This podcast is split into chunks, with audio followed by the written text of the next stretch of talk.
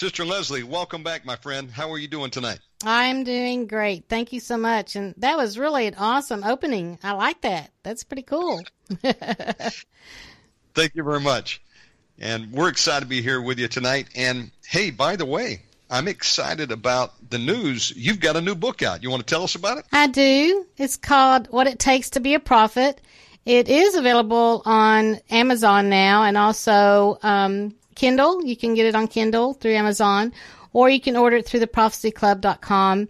And that you know, specifically helps our ministry. But I'd love for people to check it out. I'm so excited about it. It took, uh, it was years in the making, but it was uh, awesome. I think it's really a good book that'll really help people understand do they really want to be a prophet? What is a prophet?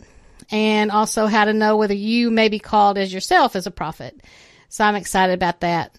Friends, go over to prophecyclub.com, pick up a copy. I'm going to do so tonight. And also, Sister Leslie, uh, one other thing I want to ask you about you train people in the prophetic and in ministry, and you'll have conferences each year uh, do you have any updates on the next conference that you'll be holding? Yes, you know, due to the COVID thing going on, we had to postpone it now to set for July the 29th through August 2nd here in Dallas, Texas. You can, again, you can go to prophecyclub.com and there's a link to follow all the information about how to register if you're interested or to find out about it. But that'll be July the 29th through August the 2nd. And I'm hoping that we have a lot of people come out because, you know, right now things have been so much in the air and I, I understand that. But we have a book that we have that's a eight and a half by 11. It's like a regular sheet paper and it's front and back, like 212 pages of me teaching in the prophetic. So whether somebody thinks that they're called to be a prophet or not is not so much the issue as whether or not someone wants to just be able to hear the Lord better and that's that's what I'll be training them and teaching them to do. I've had School of the Prophets for many many years, and now it's in a book. So it's we don't give that out until the crusade. It's specifically for the crusade, but they can get the book "What It Takes to Be a Prophet," but the crusade manual is separate. Well, you know what? I'm glad to hear about that. Uh, folks, I know a lot of you are getting cabin fever out there. It's going to be good to get out of there, get over there, be refreshed in the Lord, get some, get trained up for these last days. And so, get over to prophecyclub.com and uh, sign up for the meetings that are going to be happening here very soon. Well, with that, we're going to get started. Sister Leslie, before you bring the teaching tonight, would you like to open us up in prayer? Oh, absolutely. Dear Heavenly Father, we just come boldly, and yes, I mean boldly before your throne of grace and mercy. Lord, I thank you so much that you have given us the opportunity just to pray and to seek you and have your hand upon our lives. Lord, I ask that you guide and direct everything that is said and done tonight, that it be pleasing to you. Lord, let the words that I speak be the words you want me to speak. Lord, I pray that you'll bring those that have ears to hear what the Spirit of the Lord is saying, let them tune in to this broadcast. Lord, I pray in the name of Jesus that you would also just bless this ministry above and beyond measure, Lord, that you would just pour out that special blessing to them in the ways that they need it right now. Lord, I ask again that you would be with me and also Shannon as we bring this message tonight and also be able to converse back and forth. Holy Spirit, Father, Son, Holy Spirit, you're welcome. We ask that you guide and direct everything and that you would speak to us even as we are bringing this message tonight. In the precious name of Jesus, I pray. Amen. You know, I say amen to that. Again, welcome everybody. And folks, please get someone to join us here. Just have them tune in to the YouTube channel or MixLR. Just go to Omega Man. Well, Sister Leslie, welcome back, and the mic is yours. All right, thanks. Yeah, I told you in an email. I think that I wanted to talk on uh, the mysticism that's in the church. You know, the Kundalini spirit. I think there's a lot of people that do not know that this is alive and well, unfortunately, in the Christian church. But I thought I'd just start off by telling you how and why this all got started, if that's okay. I uh, absolutely. Please jump right on in. Okay. So what happened is, um, oh, probably about six years ago or so, I was doing another school of the prophets and I was teaching on, you know, the, the baptism of the Holy Spirit and also just some different things about the Holy Spirit and, you know, how he's the comforter, he's our guide and things like this. And I thought, you know, just for a change, I'm going to go on the internet and just see if I can find uh, what someone else may be saying about the Holy Spirit to see if there's anything else I can gain, you know, for maybe their knowledge or their understanding that I can bring to my group that I was teaching for the School of Prophets. And when I did, I typed in on the search engine, I typed in uh, Holy Spirit, and what popped up on my screen was Kundalini. Kundalini is the Holy Spirit. And immediately, you know, there was all kinds of just things just triggering off inside of me. I was pretty upset. I was like, what is this Kundalini? And no, it's not the Holy Spirit. I mean, you know, immediately I knew that there's something wrong here. But I did not understand what the Kundalini meant. I didn't understand that this was a real evil spirit. I didn't understand how demonic it was. I didn't understand where it came from and why someone would be saying that. And also, right at right after the search engine, when I pull, pulled that up, pulled that up, there was a YouTube that I could click on, and it so I clicked on it. and It was a pastor, and it says Kundalini versus the Holy Spirit. And the first words out of his mouth as I began to listen to him on YouTube is that he says, Kundalini is the Holy Spirit. And if you do not believe that, then you're blaspheming the Holy Spirit. And I mean, it just, I mean, my blood, I have to tell you, was boiling. I still get irritated. I still get upset for even having the word pastor in the same sentence as saying Kundalini is the Holy Spirit. It just went through me just unbelievable. And so with that, it started a, a quest, I guess you'd say. It started me on a research paper of, of sorts to just expose what this Kundalini was. And so I ended up making a DVD on mysticism in the church along with the Kundalini spirit because I began to see how much it had infiltrated into the church. As a matter of fact, it's like as soon as I get done with one teaching on era of the church, then I'd have another teaching that God was wanting me to bring. And at one time, I was working on 10 uh, PowerPoints for 10 different teachings on error in the church. I, I, don't know how, other than the Holy Spirit, I got through that because that was mind boggling. Wow. Yeah, so now I think there's probably 13 DVDs that I've done for the Prophecy Club, specifically on error in the church. But the very first one I did was the mysticism in the church, the Kundalini. And I don't know if some of your listeners have heard of this. Maybe some have, some haven't. Uh, I began to try to find out where this originated from. Uh, why was it infiltrating into the church? And the more study that I did, I found out that some of these um, major mm, ministers out there, I'm not going to use any speak anybody's name, but if you want to know some of them, you can get the DVD. In the book that I'm writing on this very thing, the mysticism of the church, I've just finished the rough draft actually today It'll go to an editor tomorrow, but I just finished it, and it's going to be uh, one of the ones in the series of Error in the Church on the Kundalini and also mysticism. And when I say also mysticism, they kind of go together, but there's much more than just Kundalini. Um, my son had a sent me a picture just not long ago, and to me, this just really spoke it all to me. It was he sent me a picture because they were cleaning their backyard and when they had when they did that, they they took a picture. They took a picture of um, a birdhouse, and in this birdhouse was a snake, and you could see the snake with his eye just looking out of the hole. And I thought wow. that is exactly what this is. This is a, a snake. It's a the scriptures will call it a python.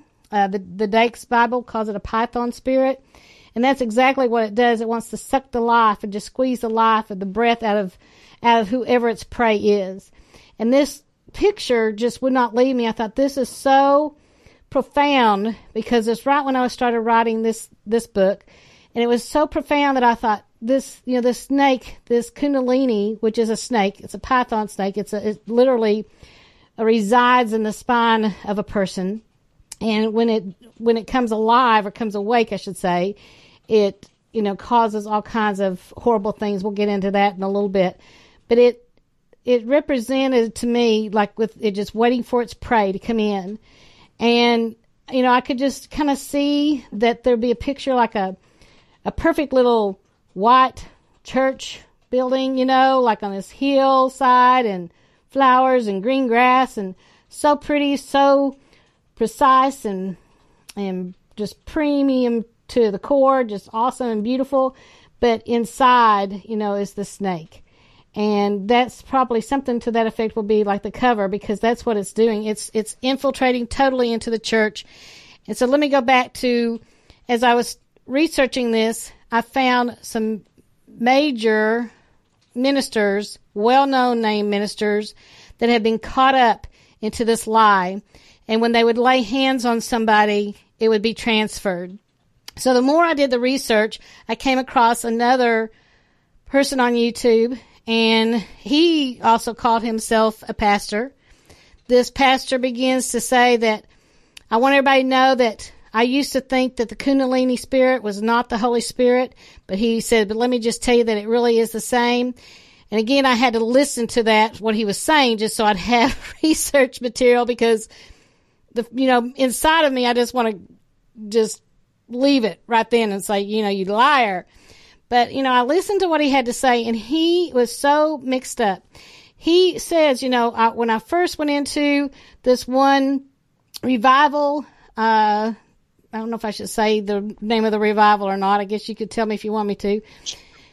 No holds barred on this broadcast. okay. If we need to call out, we need to call out. I'll support uh, you. Uh, okay. All right. So I think you've heard of the Brownsville revival. Did I say that right? The Brownsville sure. revival. There's also the Lakeland revival. Well, some of the you know big names have been a part of those revivals, and there's others that are still out there today. But they, um, what happened is, is when they entered into this revival. This particular pastor says he went to this revival and he began to see that women, wives, were dragging around their husbands by their ties. And all the while, the husband is like barking like a dog. And then people also were slithering like a snake. And others were crowing like a rooster. And others were laughing hysterically and couldn't stop and they were rolling on the floor. They were falling out as if they were drunk and could not get up, and their eyes are dilated, and all these things he began to say that he saw. He at first was taken back and going, This can't be right. This can't be the Holy Spirit. And if he just walked out the door right then and did his research, then he would have been okay. But unfortunately, he stayed. And pretty soon, the leader of that revival finds his way to this pastor, lays hands on him, and he says, and then all of a sudden my eyes were open to see that this was the Holy Spirit. All of a sudden, this what? is how, this is how quickly, how quick that that Kundalini spirit can be transferred. You know, Eve, there's, this is not fake. This is real. This is real stuff that really does happen. And I know since you do deliverance, and deliverance is a big part of your ministry, you know how transferable demonic uh, spirits are evil spirits are to a person. Well, the Kundalini is, um, in my opinion, as of right now, is is the worst because it gives a person a feeling of power. It gives the person a feeling of strength, and it gives the person a feeling as if they are um, almost like a god themselves, like they have a lot of control over others. And that's what that spirit does and it's it's extreme. It's real. You know, you know how the snake, the ser- the serpent, you know, the devil kind of comes in and he he maybe maybe we could say it like this: like you put a a frog in a boiling or in a pot of water and you slowly turn up the heat and then before long the frog doesn't even realize he's being boiled alive you know he's going to die. Well that's what this is. It's like you know satan comes in yes to kill steal and destroy. We know that kind of thing. But we just do not, I think, as Christians, I think we've been very sheltered in our churches. Uh, pastors, you know, apostles, prophets, teachers, all of them have not come out from the pulpit and says, you need to be aware. This is what's going on. Stay away from. If you see this, that's not of God. If you see this, this is of God. You know, they have not done their part. And so I guess part of my commission from God is to make sure that I really do come out and expose, but also say, people, this is a real thing. This is true, and you need to stay away from it. We um we were doing um, in October a conference in at a church. They invited us in to to minister, and I the pastor wanted me to speak on the Kundalini spirit, which I was like, wow, this is pretty awesome. I'll do that. I mean, they don't, I don't get that opportunity very often. So, so I said, sure, I'd love to. She says, I've talked a little bit on it, but I don't know as much as I think you do. And I thought, yeah, probably not. And, uh, so it, we opened up for Prophecy Club you know, those that listen to the Prophecy Club to come to this church also because it would hold three, four hundred people. And I talked on the Kundalini spirit that first night, and you know, people were coming up. I mean, groves of them. I mean, it was almost like the whole church, and it might have been, but many came up for, you know, repentance and what do I do to get this off of me, and you know, uh, being wanting to be prayed for and cast it out and all these things at the end because they had been to the revival. They'd let somebody lay hands on them. They were shocked. And many of them were crying because what am I going to do now? And I, I had to tell them, look, you know, you got to start over. You got to start over, get refilled, you know, into the Holy Spirit. You've got to start anew because if you don't, you're going to be confused. Is this of the Lord or is this of the evil spirit. You've got to know that there's going to be a mourning that's going to happen. It's like you've lost your best friend. It's like you've lost a part of yourself. You've lost something that you were experiencing it as power. You lost something that was very familiar to you. Yes, quote unquote, a familiar spirit. Yep, you bet. It was all operating in there and they would just cry because it was true. They lost something that they were used to and connected to. They did not realize that this was going to be the death of them.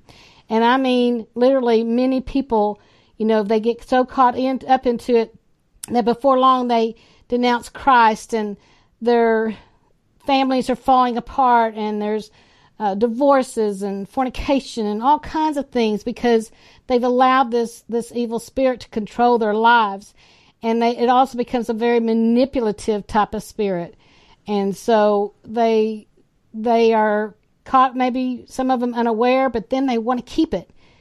Um, I kind of have a philosophy, Shannon. Can I say this? What it might be? Is that okay with you?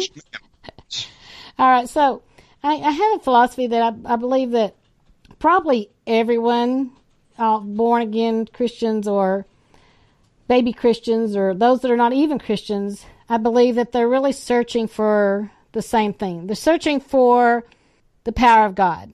They really are. I mean, I think, you know, that's why some, if they haven't found Christ, they're getting off into New Age practices or Hinduism or Buddhism or, you know, all kinds of false religions out there because they're searching for the power. And as Christians, I believe they're searching for the power, power of God to operate in their lives. Um, it's just something that I believe that God just indwells us in us to to find Him and to seek Him and search for Him and you know want that that baptism Holy Spirit so that we can operate in His gifts and His callings. And unfortunately, you know, we can get led astray. We can get on a wrong path. Um, when Stan and I first were married, um, and actually right before we got married, Stan, right before me actually, he joined the Rosicrucians. And this is way before ministry, people. way before, so don't get all upset. Um, way before we felt like God had called us into ministry. But he, like, he, he's got caught up into Rosicrucian, Rosicrucianism. He got me wanting to get involved. So I signed up to be a Rosicrucian. And what they do is they send out a little pamphlet, little booklet. I don't know, probably every couple of months if I'm remembering correct, a couple of months, and you have that that series. You're supposed to do certain things to eventually to be enlightened, to be um, become a god, because that's really what Rosicrucians is. Christianism is. It wants you to eventually believe that you are a god, pantheism, so to speak. So, so we were we were both into this Rosicrucianism. We were doing the little pamphlets and and following along what they said because we wanted to quote unquote get closer to God. Well, the third one that I received, and I'm going through it because it starts off very innocent, very, yeah, I can swallow that. Yeah, I can swallow that sentence. Yeah, I can do that. Well, this particular one, the, th- the third one in for me, the it starts off by saying to get a candle because you're going to be staring into this candle. We're going to have you blank your mind, and then we're going to have you visualize those millions of dollars or whatever it is that you want. And then it said, don't worry about asking God. Don't worry about asking Jesus because they're too busy. They'll send their spirit guides to go and get it for you. Right? Wow. so with that, yeah, you can imagine, even though I was not raised in a Christian home, I had accepted the Lord years prior, but not really taught much. Um, I I immediately knew that can't be right. You know, what do you mean I don't pray to God? what do you mean I don't ask Jesus? So that I took it to Stan. I said, I don't care if you're going to do this anymore, but I'm not. I'm done with this. And here's what it's saying to do. And I'm not going to blank my mind. But you know, I praise God for allowing me to go through that at the time and praise him even more for getting me out of that, of course, because it showed me just how gullible we are, especially if we don't know the Word of God. And as Christians, many don't. We don't know what it says. We don't know if it's truth or not. And we have some, in this book that I've done now, uh, this next one, you know, I, I, I bring up about, again, and what we can talk about here in a minute, but contemplative prayer or uh, centering prayer, soaking prayer, these kinds of things. It's, you know, it's very demonic, and we have to be very careful. Sister Leslie, what a powerful teaching this is tonight. Folks, right now, get all the people you can to tune in. They need this information tonight because we're exposing the enemy in the camp. You know, when you started tonight by um, giving us the example of what was seen in that backyard hiding in a birdhouse, y'all got a photo of it a snake. That's a picture of the church, folks. And the snake has infiltrated the church. It has lulled people to sleep. It's choking them. And it's taken many captive into strange doctrines. I've seen some of the pictures of these people that you're describing that would take on the forms of animals, slithering like snakes, barking like dogs. Folks, that's not the Holy Spirit of God. That's an unholy spirit. And you know, I might need deliverance later, but if I had ran into that guy that you said who calls himself pastor, yeah, and said you're streaming the Holy Ghost if you don't believe that Kundalini is the Holy Spirit, I would have probably punched him. And I'm a short guy. Well, I'm, I'm only five foot, so I probably would too. Because I'm going to tell you, that is blasphemy right there. Yes. What he said and that's a counterfeit spirit. You know, something occurred to me as you're talking. I'm going to give it back to you. I know the Word of God says when you cast out a demon, if we don't fill up with the Holy Spirit, that demon is going to go out, find seven times worse than itself, come back in, and that place has been swept clean and garnished. It's going to come in and take over, and the end state of that person will be worse than the beginning. Paraphrased. I'm thinking, you know, one of the reasons I think that uh, this this snake spirit kundalini has infiltrated the church is because you're right. There are many people that are hungry for the power of God that they don't see in their churches because the churches have removed themselves from the old landmarks. Yes, you're right. Um, they're not doing what Jesus did. And so there's a void in people's life and they're hungry. They want to experience the power of God. And maybe they're bored where they're at, and the enemy takes advantage of that and comes in and fills it with his evil spirit of Kundalini. And folks, there are people that go for what's called the Kundalini awakening. I'm sure you'll talk about that later. Yes, I will. And they lose their mind, and many of them die. This is a real snake spirit. I want to say one more thing. I was doing deliverance, and I came across Kundalini one time in a deliverance. And in the spirit, this snake will wrap around your spine. Yes, exactly. It also works. Go ahead. No, no, no. You, you go on. You're right it also works with another spirit. In some cases, this one worked with Om. Yep. And um, it's real, folks. And it come into this person, I think, through the laying on of hands, and someone had passed this evil spirit to them be careful who you let pray for you, folks, because some people are operating in, in, in witchcraft and they will actually infiltrate churches to impart their spirit. So here's the deal. Um, I am seeing also it's coming in through a lot of um, things that are infiltrating the church that don't belong there, like yoga. Now, I may offend some people, but as I begin to look at yoga, I found out that it's a religion. And I'm all for people that want to get some exercise, but um, people don't believe this. We can produce the book. There's a book that we found out about. It's on Amazon. It's written by a yogi master, and he says that every form that you do in yoga is actually a um, symbol of worship to a specific Hindu god, and they have millions of Hindu gods yes, out there they, they, worship. You know, they have like 330 million gods and goddesses, and they there's like every they call it a crore, C R O R E, and every crore there's like 10 million, and that's you know since I did my study there, there's probably more, but they're always coming up with a god, and I don't know how they can even keep up with what god or goddesses does what because there's so many of them.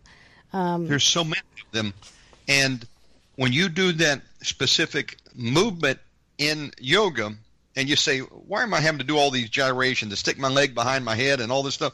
Folks, it's worship to an individual Hindu god, a demon that is, and the mantra that they give you, whatever it is, you're calling for that spirit to come in and infest you.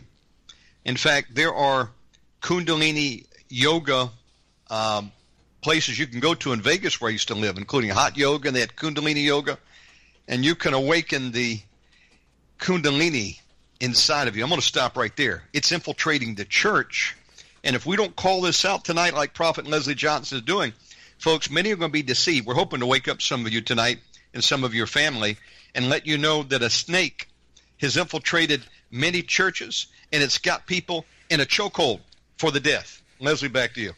Yeah, I mean you're exactly right, and everything that you said, and you know the Kundalini spirit is, um, you know, when it when you're casting that out, when it's when it comes awake, um, you can see, at least my experience through deliverance, you can see that person will start slithering, I mean hissing, and in such pain, um, you know, because they're it's wanting to hang on, and it, it does it wraps itself around the spine and you know, it's it's exactly true, and they can get this whether they've done yoga or not.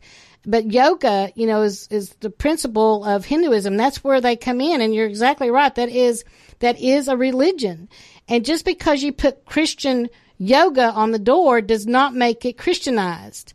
As a matter of fact, you know, these positions, just like you said, you're worshiping their God.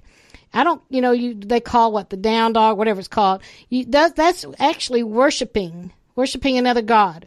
With all the sun salutations they say, you know, or saying namaste afterwards, that's worshiping and bowing to their God. So you can't just say, well, I'm not going to get caught up into that part of it. If you're doing yoga, you are bowing to their God because you are, you are doing a worship, um, position to their God. Just like, you know, the scriptures tell us there's, there's different scriptures and I'll find my notes here in just a minute, but there's there's Christian, there's scriptures about how we can praise our God, um, in positions to praise our God, but not doing it, uh, through yoga. And yoga is definitely a way that it's gotten in. I was listening to, um, uh, it was actually a CNN recording once of a, of, of, uh, two pastors. I hate to even say one of them was, he really wasn't a pastor in my opinion, but that's what they call themselves, so I'll say that. And he's with, um, one of the emergent churches out there, which emergent church is nothing but a bunch of baloney and it's trying to incorporate all religions and make everybody feel comfortable and you can just come in and do and say what you want to say or do and, and it doesn't matter. Everything's relative. You can, you know, they teach all kinds of just demonic stuff and if you want to, you know, stay in your sin, you can stay in your sin. It doesn't really matter anyway. So that's what emergent church is. It's like a new quote unquote wave of going on in, in the body of Christ, even though it's not new. It's been around for a long time, but it's definitely taking off right now. And so he was on this uh, CNN um, interview, and then another well known pastor, he was on, you know, debating about yoga and Christianity. Well, this new age emergent person, he began to. It was like the the um, interviewer was real more interested in what he had to say because you know it was it was speaking up things that he liked to hear. And and so they even even had a conversation afterwards and they're saying you know did you hear what he said? You know, that's the reason why these young people will not go to church nowadays. Basically he's saying because we don't just get to do whatever we want to do. And it's just lawlessness. And and it's also saying you know i um with these this um christian pastor the good one the good side good versus evil here you know, he was really letting people know, you know, you've got to, you've got to know and want the truth because if you do, then it's going to make you free. The scripture, sometimes we say the truth will set you free, but really the scripture says that it'll make you free. Uh, John 8, 32 says, and you shall know the truth and the truth shall make you free. And to me, that's so different than just setting you free. When you're, when it, it's going to make you change your ways, right? It's going to make you think differently. It's going to make you walk differently. It's going to make you see things around you differently because he says if you know truth, you're going to see a lot more in that 360 degrees. You're going to see a lot more than just a, just a, a vision there in front of you. And he was also saying this, um, I think it was MacArthur, he was saying, you know, man, if you stay, if you say Christianity and yoga in the same sentence, it's just blasphemous because they don't they don't go together. They're two different um, religions, like you said. They're two different religions, and we've got to know what the Bible says. And if we know what the Bible says, and if we have true pastors, true leaders, true apostles, true prophets speaking from the pulpit, then they're going to let us see and help us to know what is going on out there in the world and not be succumb to it. I, you know, it's huge in the gyms and everything. And like you said, the hot yoga, all kinds of stuff, uh, meditating, uh, meditation, which is also gets into centering prayer, contemplative prayer, or contemplative prayer, however you want to say it, pronounce it. It's two, I've heard it both ways where it, it blanks your mind. That's why these people can get in these some of these positions that they are. They're letting the kundalini awaken inside of them. And when that kundalini awakens inside of them, it puts them in a trance. And that's why it works themselves up to being in these certain positions and honoring their God, worshiping their God, and it becomes addictive. Just as is a, if a drug, somebody was taking a drug or alcoholism or anything like that, it becomes very, very addictive. And it's a lie from the devil to get you in a trance, to get you to be, be um, honoring and believing that God, and it opens the door for the demonic to come into your home. It opens the door for your family members to be exposed and your loved ones and friends, and it just goes. It's like a wildfire that just takes off. So when they were doing this CNN interview, you know, and this emergent church guy was just like poo pooing all over him, saying, you know, it's not that big a deal, and sure we can have yoga in the church, and you know, just um, making fun of him, mimicking him as if the word of God wasn't real. And he says, this one guy that believed on yoga, he says, you know, it's like think on these things that are good, think on these things of pure, and if you just think these things, it'll happen. Same thing with yoga. When you're doing yoga, you can think on these things and, and just because, you know, maybe that's the position to bow down to their God, if you just think on the things that are good, then it's not going to affect you. Well, that's again, um, you know, like you said earlier, you might want to punch somebody. Yeah, it makes me really angry. I get this righteous judge anger that rises up inside of me and, I just want to shut them down. How can they be so stupid and ignorant and leading people down a demonic path? It it really, really is bothersome. Really bothersome. You know, Mr. Leslie, it's also infiltrated Hollywood. Yes, big and time. They're not only doing basic forms of yoga, but they're doing the Kundalini yoga. Mm-hmm. I think I heard Kate Hudson, who is uh, Kurt Yes. Russell's stepdaughter, give a testimony on a show she was doing with Bear Grylls that she was doing Kundalini yoga, and I I was shocked. I said, I know what Kundalini is. They're harnessing the snake. It's the snake rising from the base of the spine. It's Satan, Yes. and they this Kundalini awaken. They want to awaken the snake inside of them to rush up through their body and through their head, and many lose their minds when they go for the Kundalini awakening. Folks, it's conjuring up Satan inside of them that has gotten in.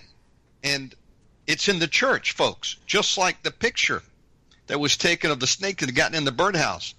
And you know, Sister Leslie, it wasn't in there just to relax. It was in there looking for its next victim. Absolutely. Hoping a bird would go in there and it was going to eat the bird, wasn't it? Yes, it was. It sure was. It was. Wait, back to you.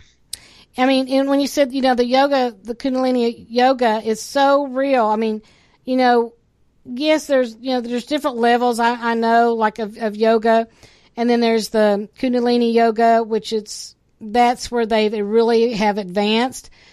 You know, but when we when we see the Kundalini when it awakens, that again, that spirit is so transferable to so many others, especially that are that are seeking um, to me when they're seeking for the power of God, when they're seeking for something differently, different than what's just their normal everyday Christianity life.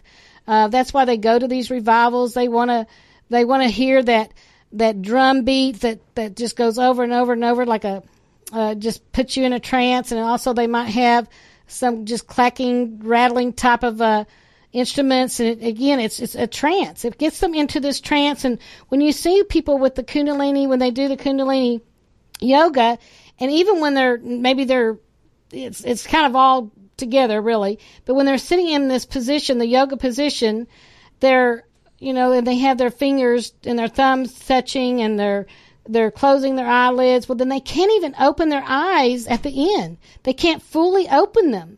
And they're they're like they're like they are in trance and they're like they're comatose almost. And it takes them a while to come out of it then they they get to where they don't even want to they want to stay in that trance they want to stay in that position and um, they want to stay in that because they're feeling all kinds of um, electricity energy and things like that going through them and like you said it's nothing but awakening that serpent you know satan inside of them and that's that's the worst of demonic spirits as far as I'm concerned. It is one that wants to take over the church.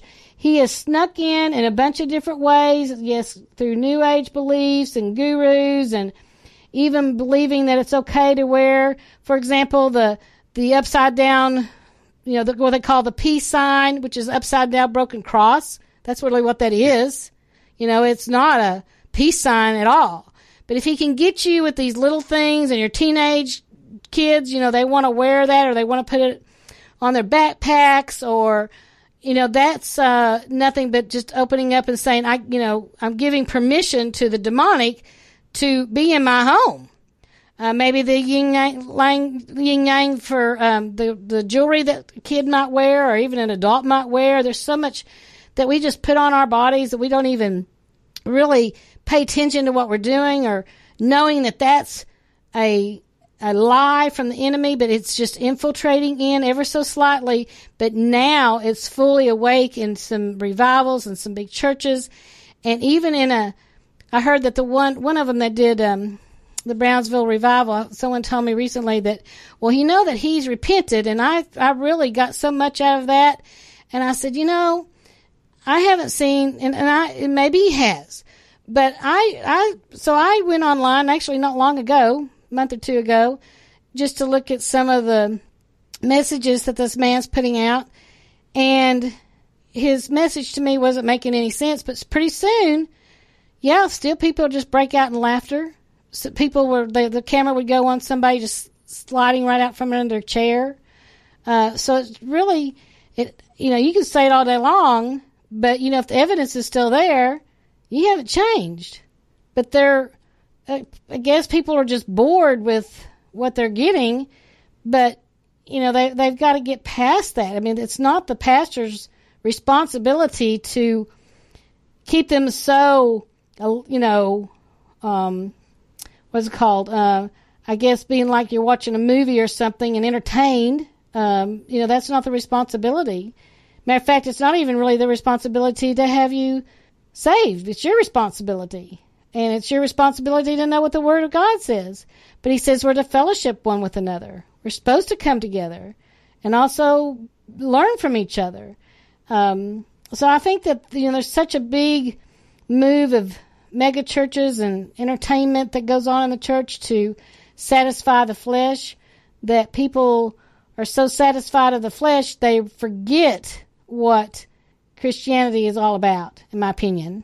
Sister Leslie, as you're doing a study on Kundalini and these other subjects, um, what are the origins of Kundalini? Am I correct that it actually goes back into modern day Hinduism? Yes, it's in the, from modern day Hin, Hinduism. Yes, that's where it's originated from. Um, you know, in this next book I'm writing, and also the DVD that I've done on mysticism and Kundalini in this in the church, it it it gives you just the basics of some of the Hindu gods. Um, you know, there's one of the main ones that um, uh, I'll talk about, I guess, right now is that there's the Shiva and the Shika, and I want you to remember that word Shika because it's it's one of those that that is real important to remember because Shika, you know how the, the Hinduism or the even Buddhist monks, even those, they'll, they'll have like a little tuft of hair on top of their head. Well, that means that they're, that it's going to pull them from Mount Meru or how you say that, um, um, where it pulls them from the, the death grip because they, if they have that little tuft of hair on top of their head, then it's going to yank them right out and uh, pull them up to heaven. That's what it's going to do instead of keeping them wow. in hell. So that's when you see that, that's what that means.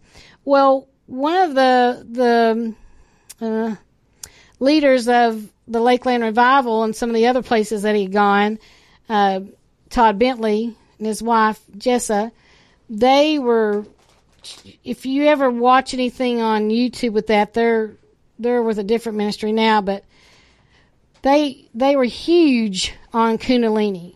So much so that like I said, even their music was repetitious drums, drumming, just to get people into a trance. Um, you can see Jessa Bentley just thrashing her head back and forth. I mean, so fast that I don't even know how she was able to speak because it was thrashing so fast and so hard. And that's what part of when the Kundalini awakes in a person, they talk it's it's they talk about how they have the kriyas and they start walking and they're jerking around. And that's one of the ways that you can tell when the Kundalini has awoken in somebody is by these Kriyas. And that's one thing about the, the Kundalini yoga that they desire and they want to get to because they know that that Kundalini, that serpent has awoken inside of them. And so they can feel that Kriya going in, up inside of their spine and, and, uh, to the third eye, they would say, and, you know, they have arrived, right? So when it's transferable to somebody. They don't know how to handle it. And they begin to walk around like a chicken, you know, and they're jerking all over the place. Well, uh, Jessa Bentley just went, she was telling about a dream that she had, and she goes into her head thrashing back and forth so violently that I don't know how she couldn't have had a concussion. Seriously. But yes. you know, the devil's there also to do miracle signs and wonders. We can't forget that on healings. So just because someone says, well, I have a, the healing miracle ministry, you better check the rest of their fruits.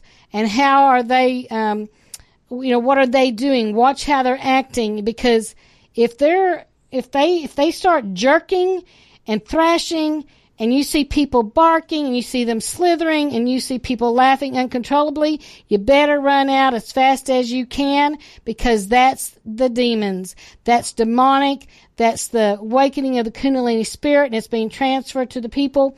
You know, God is a God that does things decently and in order, correct? yes, ma'am. Yeah. So when he does things decently in order, do you think that the Holy Spirit is going to embarrass or do these kinds of things at his meetings, at his revivals? If we'll just use common sense, I think we'll start saying, hmm, no, that doesn't sound like it's God to me. Well, if it doesn't sound like it's God, then it's not God. I mean, for a lot of things.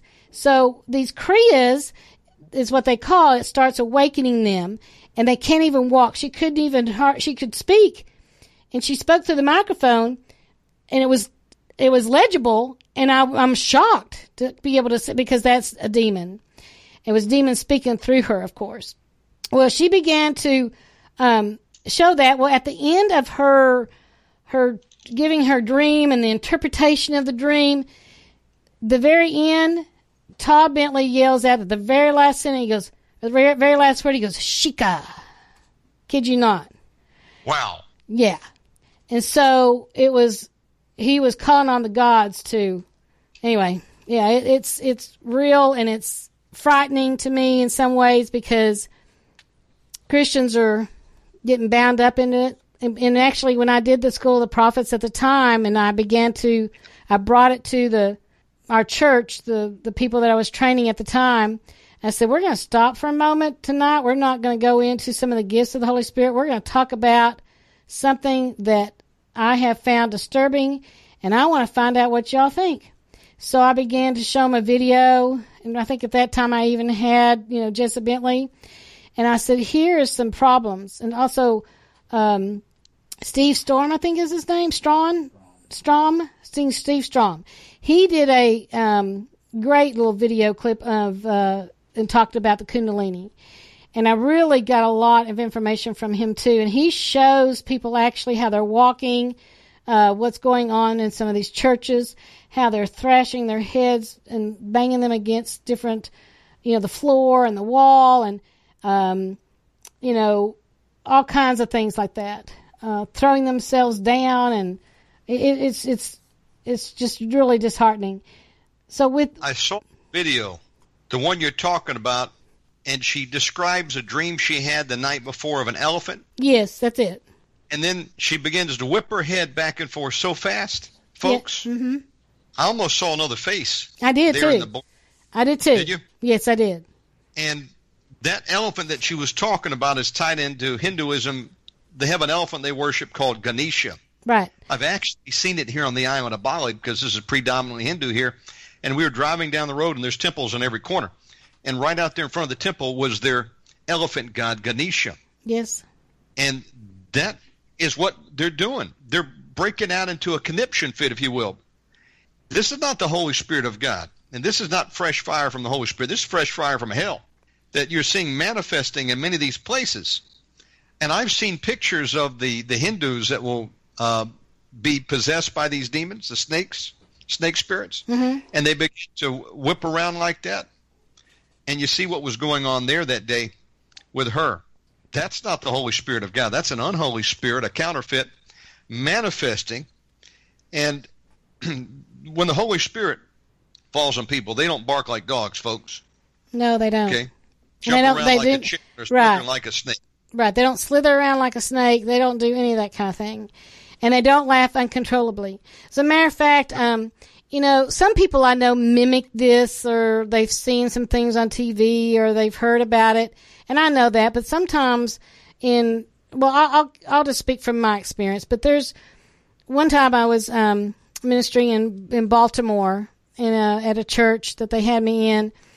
And this was really somewhat before I knew too much about the Kundalini, but I knew enough how the Holy Spirit really operated in the body of Christ.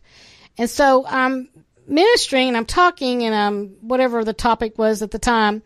And all of a sudden this guy in the back of the room, he just, he just flings backwards and goes through several rows of chairs.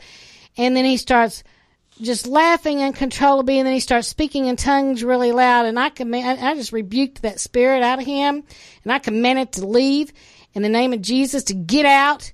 And I said to that man, either that demon gets out of you right now and goes, or you go out with it. And when I did that, his eyes, he opened up his eyes, and you know, it was just, it was a distraction. It was trying to cause all the attention to go to him you know, all kinds of things. And so I talked to him later on afterwards and I said, you need to not ever do that again. I don't know if you were mimicking somebody that you saw. And I said, but you allowed that to disrupt the whole service, to draw attention to yourself. And I said, you need to repent from that right now in the name of Jesus. And I began to minister to him a little bit more and he began to cry and, you know, and he was just, he was floored that I would call him out because the church just apparently would let it happen. Oh, that's just the Holy Ghost upon him. No, we were having Holy Ghost at the front up here. We were talking and we were ministering and we were giving information to the people.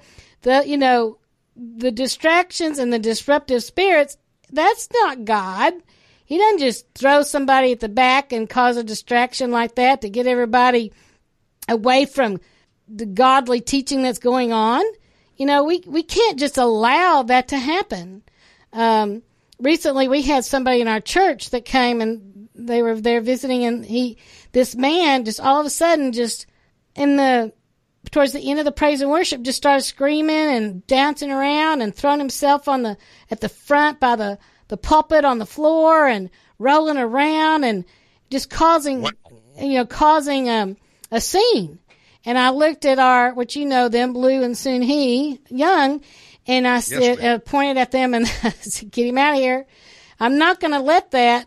Yes, he needs deliverance. He needs ministry. I get all that, but it's not going to disrupt what the flow of God is at that time. Just not going to happen. Not in my church, and that's that's not that was not the place. It was not the time. Yes, that man needs some help. You know, he needs some deliverance, but he was used to doing that at his church. You used to thinking that well, if I fall down and I scream and holler and roll and yell, then you know I'm really filled with the Holy Spirit. No, no, you're not. You're full of demons. You're full of demons. That sounds like a two-year-old pitching a temper tantrum. I didn't think of that. I got a two year old grandson, and you're exactly right.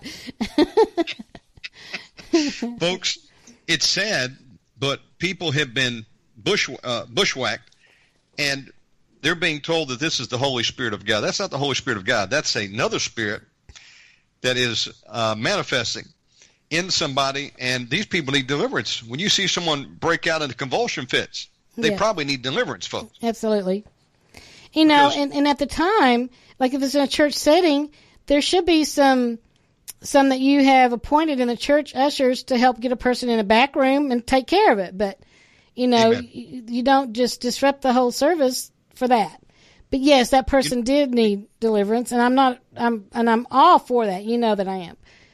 Oh, absolutely. And what you're highlighting here is that, hey, um, this is being accepted as the norm, and that this is the Holy Spirit, and this is what happens when the Holy Spirit falls. That people will begin to do these gyrations, folks. This is another spirit. You're seeing Kundalini infiltration of these churches. The snake has gotten into the church and that's not how God operates. He's he's a God of order. He does not do these things that you see done in the Hindu nations when they're possessed by demons. Your head does not whip around ninety to nothing. That's right. Uh, on deliverance with a lady here in my house here in Bali, and sister, the demon manifested, and she began to slither on the floor, and went in the direction of my kitchen table, and I had to grab her because she was going under the table and pull her back. And then she broke out into a, a perfect Tai Chi pose, like a Tai Chi Oh, wow. Kung Fu master. I thought I was watching one of these uh, Chinese Kung Fu movies.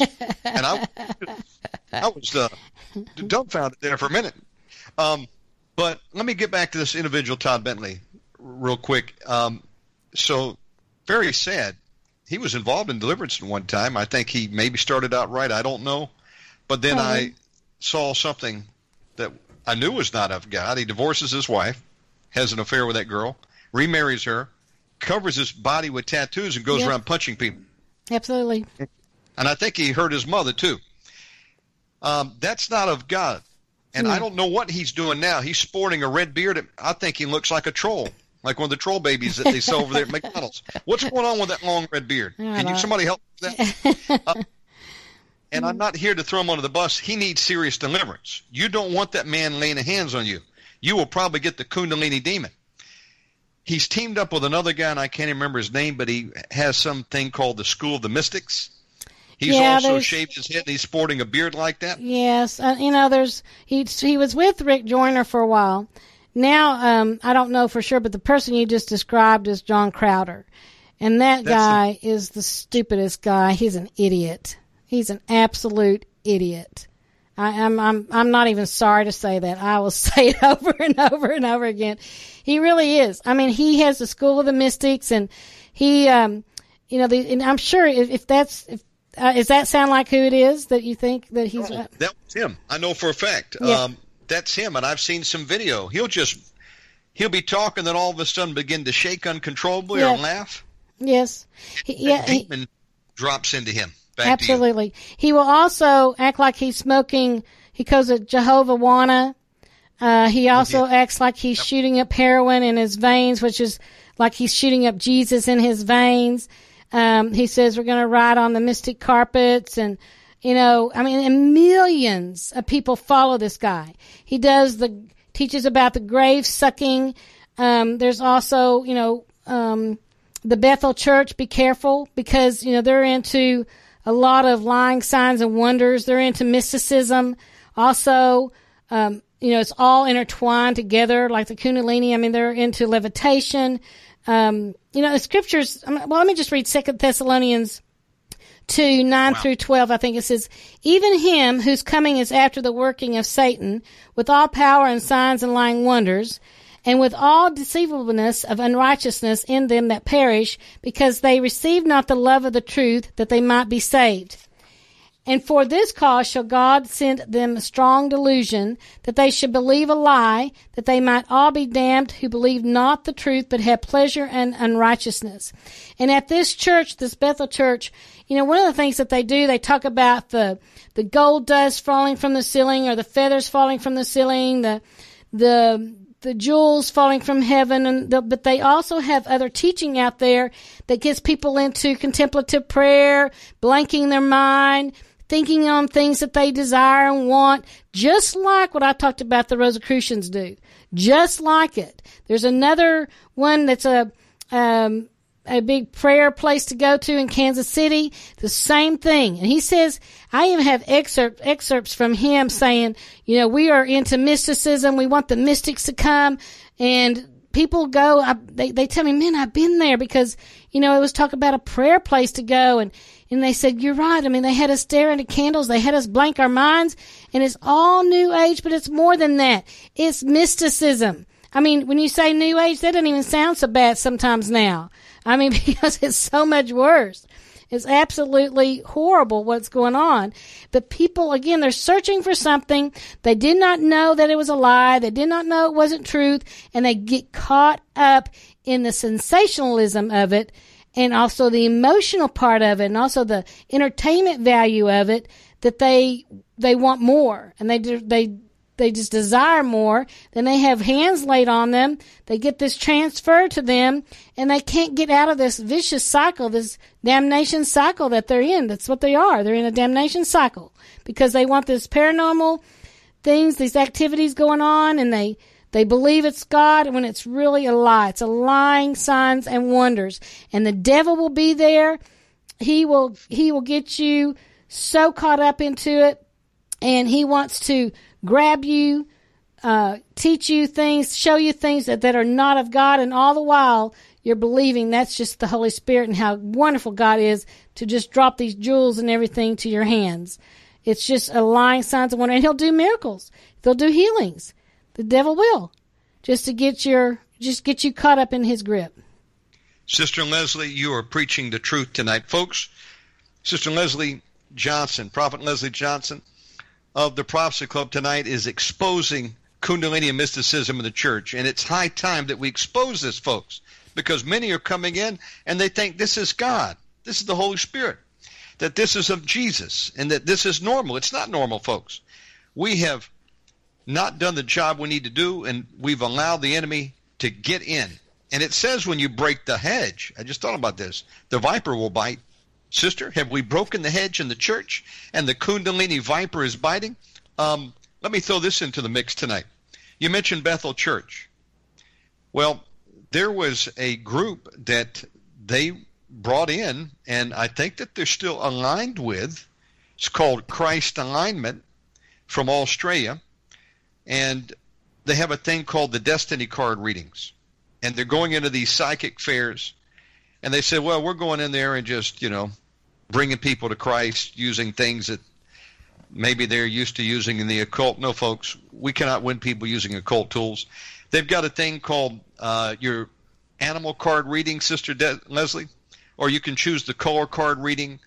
And I'm looking at a picture of this, and this is like a fortune teller I'm doing a tarot card reading.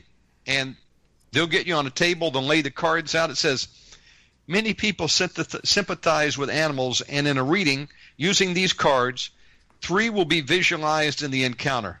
The meaning of the animal will have great significance to the client and could give deep insight to life issues and feelings. And they have the seer cards, the color cards, the love destiny cards. Gee whiz. Look at this website, christalignment.org. This is witchcraft. And they're doing tarot card readings, and they say, well, we have people that are gifted and they've drawn pictures of angels and they've got, you know, animals. Well, in the occult, they have animal guides, Yep. spirit guides, Spirit, yep. Spiritism, yep. spiritism. Folks, we don't read our future using a, a card. You want to know the future? Go to the Lord Jesus Christ. You don't go to a psychic and have them use an occult tool. They they've given another name and they say Christ alignment cards. There's no such thing as Christian tarot cards or Christian Ouija board. People losing their mind, Sister Leslie. Well, you know, we are to renew our minds with Christ, and we're not doing that.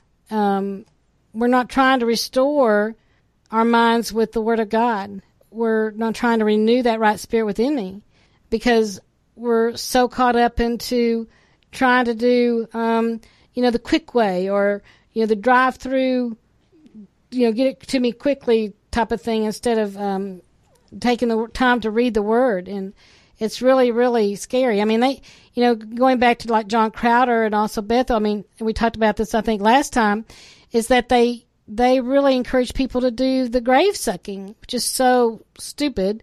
You know, like going and sucking up the, they think they're sucking up the spirit of some kind of well known, uh, maybe minister that's passed away and, uh, Kathryn Kuhlman or something like that, you know, wanting to lay on the grave and if they'll just soak up their, that, that person's spirit inside of them, you know, things are just beginning to be so abnormal out there. But yet people go and they, they do it. And it's, it's really sad. But I mean, They will make graves and they will try to suck out somebody's anointing. Folks, um, that's not in the Word of God. What about uh, John Crowder? It's called toking the ghost. yep, They have a picture, a little symbol, baby Jesus, yep, and they suck Jesus. out like they're, hmm Yep. They're taking a hit.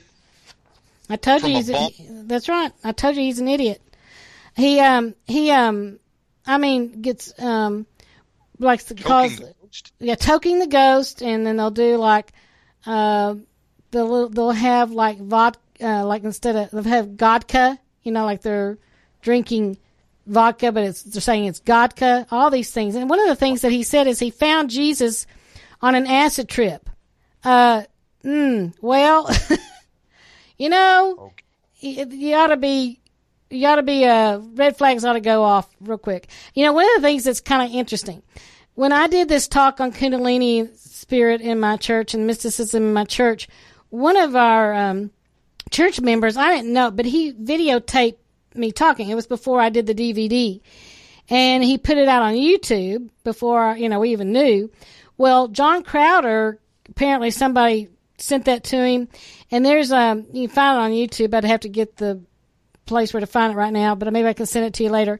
But he, he said like 12 times in this YouTube when he had some other people that he was referring to too, but he put me on his, his video on YouTube like 12 times because I kept saying red flag, here's another red flag, here's another red flag. And he was trying to make fun of me and mimic me. Like as if I looked like the stupid one. I thought you are the one that's so stupid. You're the one that looks just ridiculous out here. You know, stu- uh, you know, act like you're smoking baby Jesus here. I mean, really? And you're trying to make me look like I'm the one that's, that's silly here or crazy or making fun of me. But I thought that was one of the, the greatest compliments I could have ever received was really getting under his skin. That was okay with me.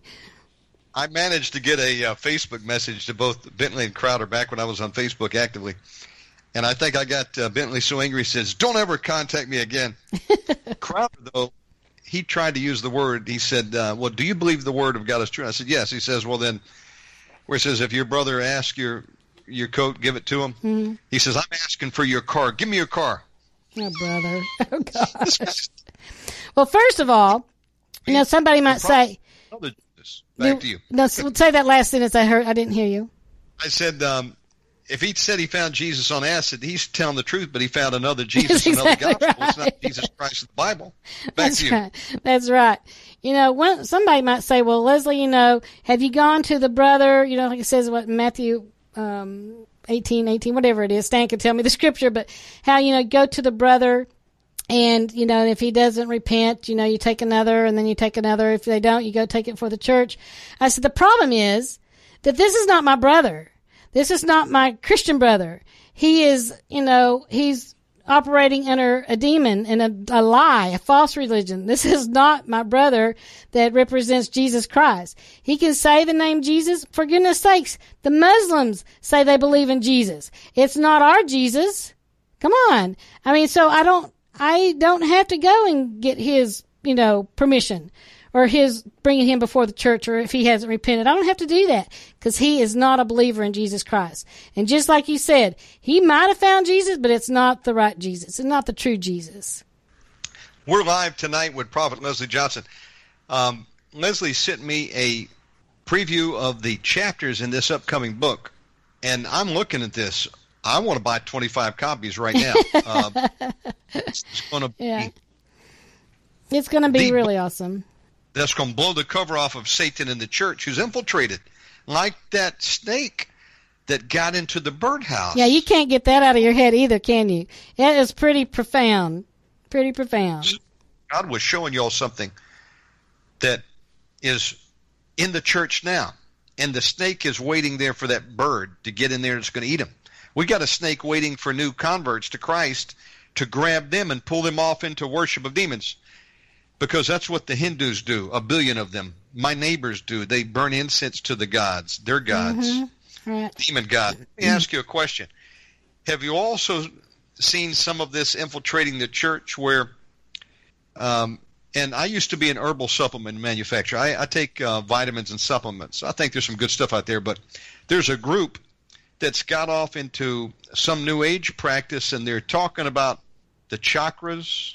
Mm-hmm. They're using colors like green and that's tied into Kundalini too, the third eye it sure and is. the awakening, right? That's right. That's the chakra opening, opening up that sixth sense, you know, um, is what they call it, and that's that's a Kundalini. That's where they want it. They want to reach to that, so that they get that sixth sense or that third eye chakra opened up. And once they can get that, then they can become working on to become that God, you know, their their own God. Um, you know, a lot of um, they might seem to have a, a power on them, and they might seem to have a lot of things go their way, but it's not going to be long for before they're going to realize how big of a mistake they have made. Um, and you know, just I pray their eyes are open because it's very, very demonic. Well, they talk about balancing the energies, um, aligning your your chakras. Um, there's a new age practice that uh, many may have had contact with too. It's uh, Reiki. Have yes. you done any research along the way on Reiki? I have. Um, it'll be in one of the the following books that I'll be doing. I mean, like I said, I'm going to be doing a series on the air of the church, uh, Reiki, and also um, uh, acupuncture. You know, there's things that we are allowing. You know, the Eastern religions bringing it in, and as Christians, we can say, well, maybe I'll just pray over it, or I won't believe what I'm doing is really bad. And that, you know, it's not. You can't just say that. You know, you have to realize you're opening a door for the devil to say he has the rights over you, your family, and then it'll cause a strong delusion for you to believe. But there's a lot of things out there that people are doing that's you know not not of God. It's not the right thing to do. They're counterfeits of uh, the true Holy Spirit. You know, you want to be filled with the Holy Spirit of God, not the unholy spirit of Kundalini, folks. Um, there's healing in the church through the laying on of hands. Mark 16. Satan also has his demonic operators out there laying their hands on on you, and it could be imparting the evil spirit. You know, using occult tools to tell your future instead of going to the Holy Spirit and His true prophets. Um, yeah, they get into astrology, you know. You know, and any time you go that route and you open that door, it, man, the yeah. devil has a grip on it, on you, and it's hard to let go. As a teenager, you know, I admit that I, I thought, I didn't really believe in it so much. I just thought that astrology was the coolest thing. You could, you know, you could read your horoscope and see what's going to happen next week or tomorrow or, you know, am I going to have a boyfriend? You know, it was so stupid, but you know, things like that. And I kid you not, if you have in, in magazines, even though I've been, I have repented, I have let this go many, many, many years ago, that I, I, um, if there's a magazine and it has it in there, it's like it wants me to stop. Still to this day, I'm like, nope. It's just like, you know, I, I haven't been, I, have never smoked pot or done any kind of drugs like that. So it's like, that doesn't even phase me. Doesn't even, there's no any desire. But somebody that has, they've been, they've been delivered from it. I tell you the what, the devil will try to get you back into his grip so fast. You know, just read one more, just smoke one more puff, or just, you know, whatever the, whatever it may be, so that he can get you again. And every time I was like, "What are you doing this?" I rebuke you in the name of Jesus and go on. I'm like, no, you know, but but truthfully, if you opened a door, it's going to try to, and you've closed it, it's going to try to reopen again, over and over and over again. And it's a battle. You know, it goes a battle that goes on in the mind. It's true, folks, and we break that hedge. The viper bites. It wants to get in and bring defilement in your life. And when you open the door to demons, they'll come in and bring their friends. They want to set up a stronghold there. We're exposing things that should not be in the church but are. It's time to clean house. Before you continue, may I read some of your chapter headings for people? Uh, sure. So, folks, I'm excited about this book that she's working on. Uh, some of the things that she's going to cover in this book is chapter one, of course, why is there a snake in the house? It goes into the Kundalini spirit, New Age, universalism, all religions. Chapter two is going to be talking about glittery clouds, lying signs, and wonders. Uh, she exposes, you know, believing lies of the enemy with apparitions. We're seeing a lot of that. People talking about they're seeing apparitions. Um, gods and goddesses of Hinduism.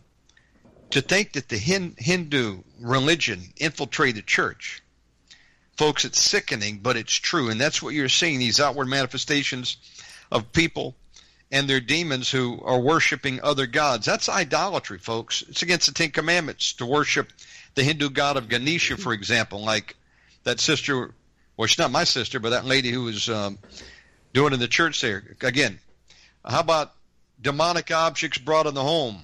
Uh, you go into contemplative prayer or centering prayer, exposing Shekinah, falling angels, pantheism. These are just some of the subjects in this book. Let me stop and ask you, when do you think this book is going to be ready? I want to order 25 copies. uh, it's actually going to an editor tomorrow. So I'm hoping wow. um, probably, you know, within a month I can have, hopefully before then, but we'll just see how, because it won't be, it'll maybe be 100 pages or so, so it'll be a thin book because I want to try to do a series of the different errors in the church. Um, and this will just be one of them, the first one. And so hopefully it won't take too long for editing. And I, I, you know, since I am very prophetic and prophet, I kind of make it difficult for the editors because I always put the end of the sentence first. Now I can speak fine usually, but I mean, but when I'm writing, apparently I'm constantly putting the end before the, the end of the sentence before the first. And it's just, it's like it's a nightmare. They're like, Leslie, you know, I, it's like when I'm listening to you speak and minister and, and talk, everything's great. But when you go to write, it's like your prophet when he comes in and you're doing the end. It's just like I always know and have seen, um, what the picture of my book will look like before I even begin to write. Always, always see the end product before I see the first part. Oh. And it's almost like that's how I know, uh, that I'm to write another book. And that that's what happened to it. It's, it's, but I'm thinking, I'm hoping within a month, maybe before, we'll work on it. We'll try to get it out soon. I'm excited about it. I want to have it in time for the crusade and also maybe one more on the Shekinah glory, how that's a falseness too and um, a lying, a lie. Well, I'm glad you brought that term up because I had a question about that. Before I make that point, um, this is going to be an exciting book. Do you think that you'll be putting a picture of the snake in the birdhouse in the book? I'm going to probably use, um, like I said at the beginning, like a little white chapel on a hill. Um, yes. But with the, and my daughter's working on the graphics right now, actually for me. But with, um, you know, the snake, like you could see, like going in through a window on the side, but maybe the the Kundalini head out the, at the door, it'll definitely be. You'll definitely know there's a snake in that church. but the, the, what the Kundalini looks like. Or to see that exposed because if that's not an ex, uh, a true picture of what's going on in church, I don't know what is. Um, let me throw this out there now. If any of these actors or actresses are tuning in and hey, I'm incorrect, well then I invite you to come on the show and tell me this isn't so. But I'm looking at some pictures here. Let me just throw some people out here that are have been in the past, maybe still current yoga practitioners. David Beckham, Jessica Biel, and I'm looking at some pictures of these celebrities carrying their yoga mat. Here's Matthew McConaughey.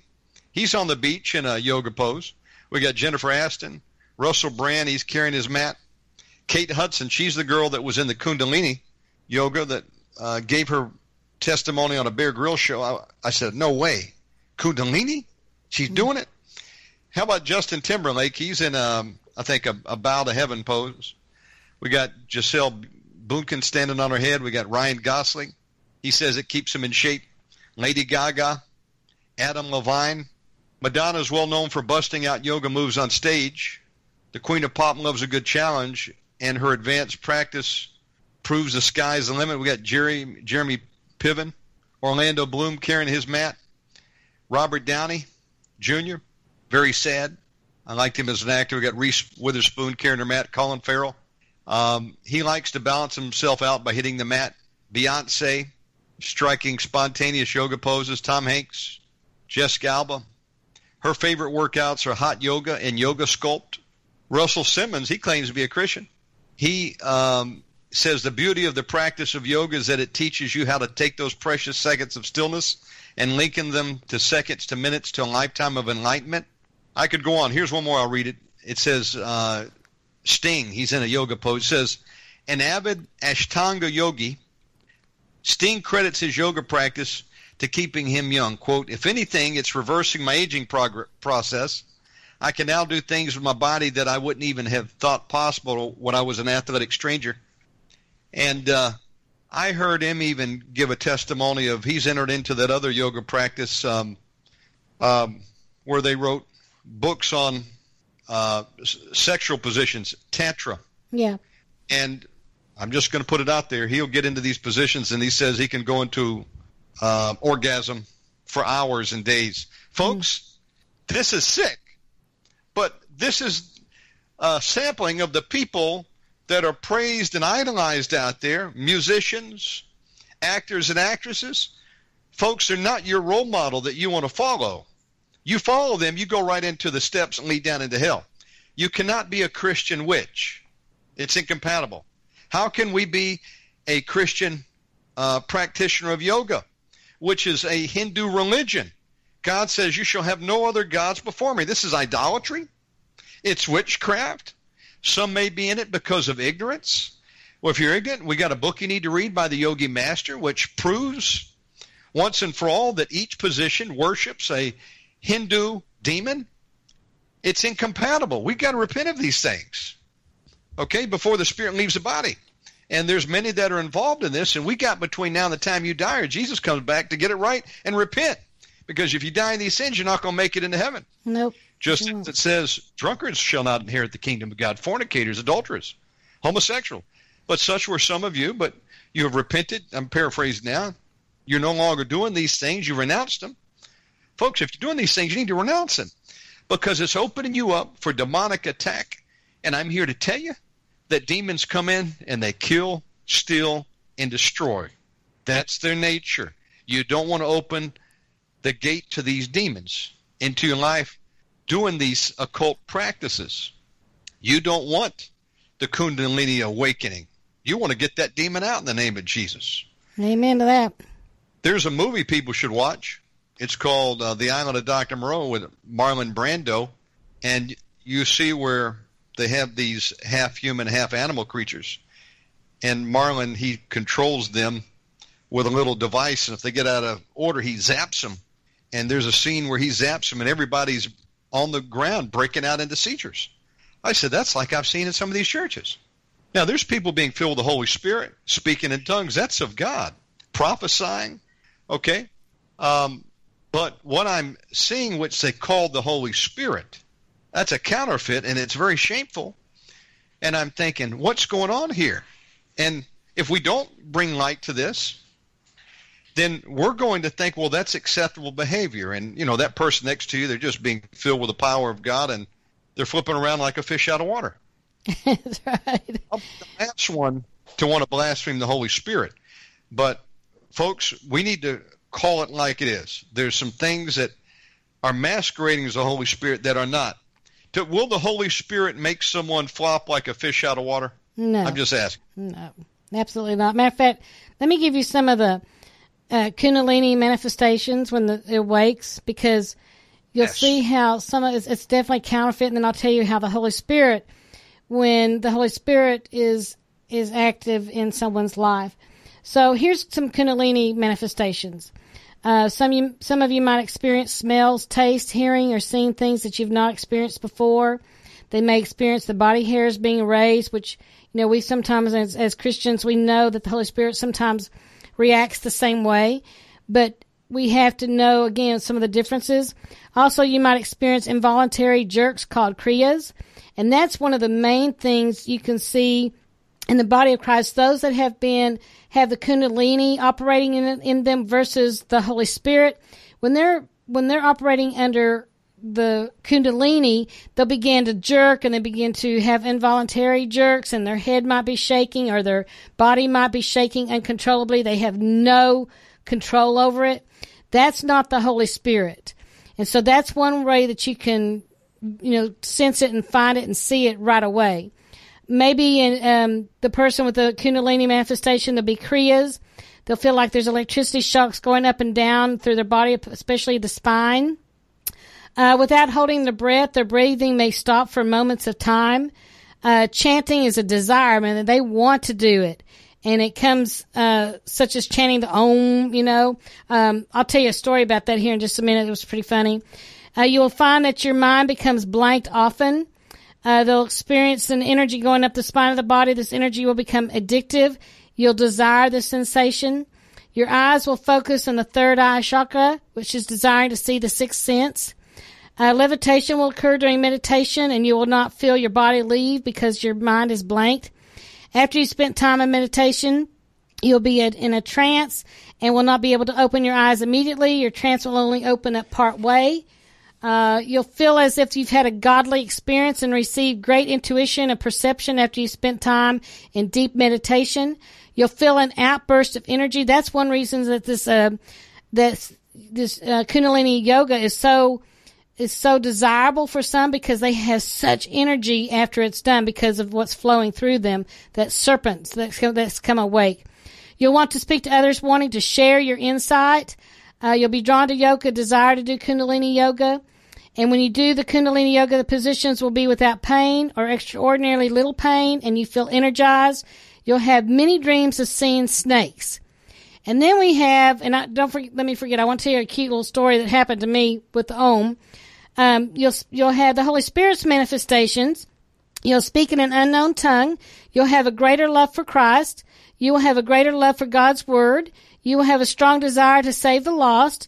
You will experience a greater boldness. There will be an exuberating experience of feeling of liberty and freedom. When witnessing, power comes upon you to minister to the person. Sometimes there'll be a sweet savoring smell of the Lord. You'll just, it'll stir up the gifts of the Holy Spirit that are inside of you, like uh, word of wisdom, word of knowledge, faith, uh, healing, miracles, prophesying to someone, discerning of spirits, and then also tongues and interpretation of tongues. You may have a sensation of warm hands, especially when the, the, the gift of healing is present. You'll have a desire and then the transfer the anointing. Um, sometimes the presence of the like a gentle, just very gentle electric flow to the from the tips of the fingers you'll feel or you'll experience, but not like an electrical shock going up the spine. Uh, the mind will desire to be renewed by the Word of God. You'll receive dreams and visions of the from the Lord with the interpretation. You'll realize that the gifts and callings of God upon your life is revealed, and you'll desire to have it fulfilled. You'll be um, aware naturally as well as as well as supernaturally in the surroundings that you're in. uh, you'll receive a chastening of the Lord on a regular basis. so that's when you really know that you're listening to the Holy Spirit because the Lord does chasten those that he loves. Um, you may have a, an emotional reaction, especially early on on the baptism of the Holy Spirit. That's when you get the baptism of the Holy Spirit, there's not an emotional a reaction, but it's later on when you're experiencing that just with you and the Lord by yourself. Uh, the anointing of the Holy Spirit, when you're operating under the anointing of the Lord, um, of the Holy Spirit, it's like there's no pain, there's no fear. You're able to minister, you're able to speak, you're able to, you know, just feel His presence through the whole time. And then the anointing of the Holy Spirit gives strength, endurance, and powerful perception. And then revelation of the Holy Spirit that cannot be from a person's own mind. It has to come, it's a revelation knowledge that comes from the Lord. So like I promised, let me tell you a little story about uh, the chanting of Om. I, I, don't, I might have said this last time, but it's, it's a, it's a story I like to tell. I was in, um, the gym and I like to do water aerobics. Did I tell you this story before, Shannon? Do you remember? Me saying no, ma'am. Okay, well, let me. I guess it doesn't really matter because it's a good one anyway. So I was in. I, I, like to do water aerobics and have for years. Of course, right now with COVID, we haven't been able to do that. But this one particular time after uh, water aerobics, I would uh, every time I'd go three to four times a week.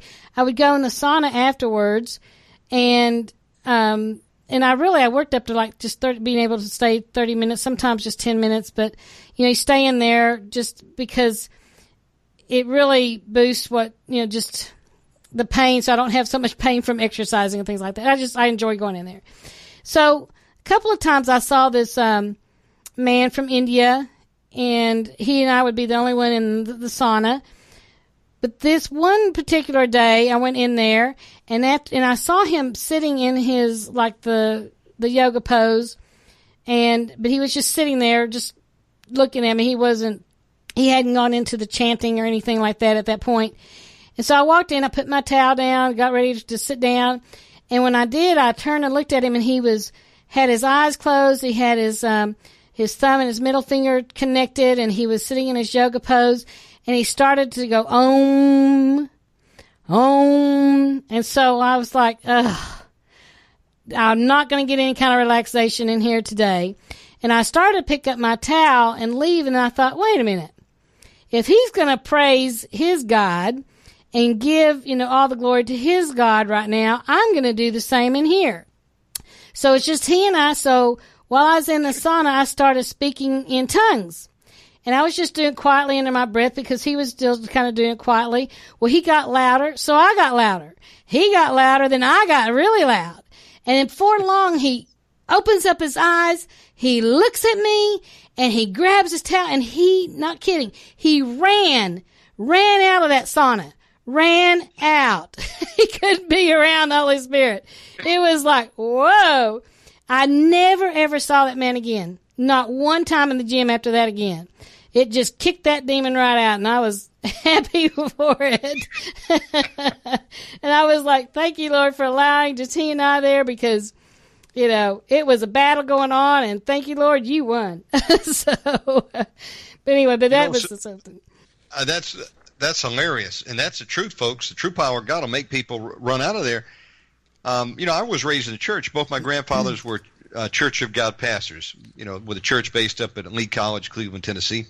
So, of course, I can vouch that uh, we believe in speaking in tongues. Now, I'm not a member of the Church of God, but growing up, I would go to his church and uh, speaking tongues, prophesying, uh, singing the songs about there's power in the blood, and we would see people come up to the altars and the, the Holy Spirit fall on them and they would weep and God would begin to heal their hearts.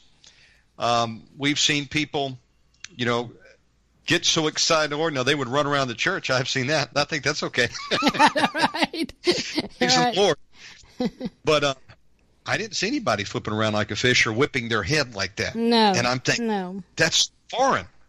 Um, but that is what it is. It's foreign. Worship of foreign gods in other lands. They've come to America. They've infiltrated the church. And many churches have become compromised. And so you need to know the truth here because the truth will set us free and you can be on guard against these things that are not God but other spirits manifesting as true God and His Holy Spirit. Uh, some are worshiping, as Paul said, another Jesus, another gospel. And so, um, if we don't expose these things, and people are going to think it's all right, this is this is God and this is the norm. It's not the normal, folks. Um, this is not normal, but we're seeing it like never before, and you need to be on guard for this stuff. Witchcraft is infiltrating the church. Um, that's a that's a funny story, and um, I think Om is that's the name of one of the demons that uh, they they invoke in their mantras. I, I heard that when you get involved in it, they give you a, a word to keep repeating, and you focus on that. And uh, the late Win Worley used to say, um, "Watch out for not only this, but also transcendental meditation." Yep. He called instant insanity. You know, where you're blanking out your mind, and they've been using that, sadly, Sister Leslie, um, as a treatment for many people coming back from the wars. They would put them into transcendental meditation. That's the last thing they need, folks, is open themselves up for more attack. Yeah, for sure. This stuff is sad. New Age has infiltrated um, the church. Uh, one other thing I was going to mention, um, well, it escaped me. It'll come back later. But point is, is uh, I'm really enjoying tonight. If you're just joining us, Prophet Leslie Johnson in the house, prophecyclub.com. Leslie, back over to you. Please keep going. Okay. Well, you know, one thing that I think that we also need to be aware of, because you just said like new age, new age and witchcraft and all that has has infiltrated into the church, and you know, we're starting to speak words that we don't even realize, and you hear people as Christians say some of these words because maybe they just hear it from somebody, and it sounds like, wow, that's uh, pretty powerful, like um, you know, a higher consciousness now. You know, that's nothing but a new age word uh, God consciousness, um, spiritual. I'm real spiritual or spirituality. You know, just be careful, careful saying I'm very spiritual because that's actually a new age term. Why don't we say I'm a believer? I am. Um, I uh, I'm a Christian. You know, I believe Jesus is my Lord and Savior. Those that's how we're supposed to talk, not saying some of these new age words. You know, we have some so-called prophets out there right now that are saying there's a, a global conscious, there's a global awakening, you know, all these, it's like red flags just go off in me immediately. And, you know, God is changing things. Well, God says, I change not. You know, He's like, there's a new wave of change coming, all these kinds of things. That's, that's very new age, very guru-ish type of talk here. Um, Stan and I were in, um, Malaysia, actually about exactly a year ago today, actually, and we were ministering to prophet, no, excuse me, we were ministering to ministers, pastors from Sri Lanka, and of course they're in, in um, uh, Kuala Lumpur, but also from Sri Lanka, and then also from uh, some places in India, and they they came for to get some training, and there was about uh, eight of us ministers that were speaking for a week, taking turns speaking there, and when I went, before I went, the minister that invited us to come, he goes, I want you to speak on Kundalini. and I'm saying, well, I'm bringing my bodyguard with me because you just put me in Kundalini haven here. Are you kidding me? Okay, no, I'm not afraid, but absolutely.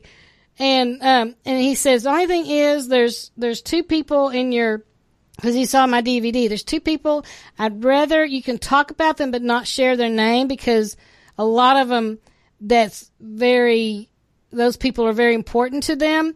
And I said, I can do that. I can expose a lot. You know, they'll figure it out. So anyway, so after the, at the end of the conference, the last, um, little bit, last hour, the leader of this organization that was taking place and these, the group of people that were there, he was like just taking some testimonies from the people and it was it was pretty funny because here I'm ministering to those that came out of Hinduism and I'm speaking about the Kundalini and they haven't really just really let go of this yet, right? They haven't they they haven't had their eyes open at this point too much.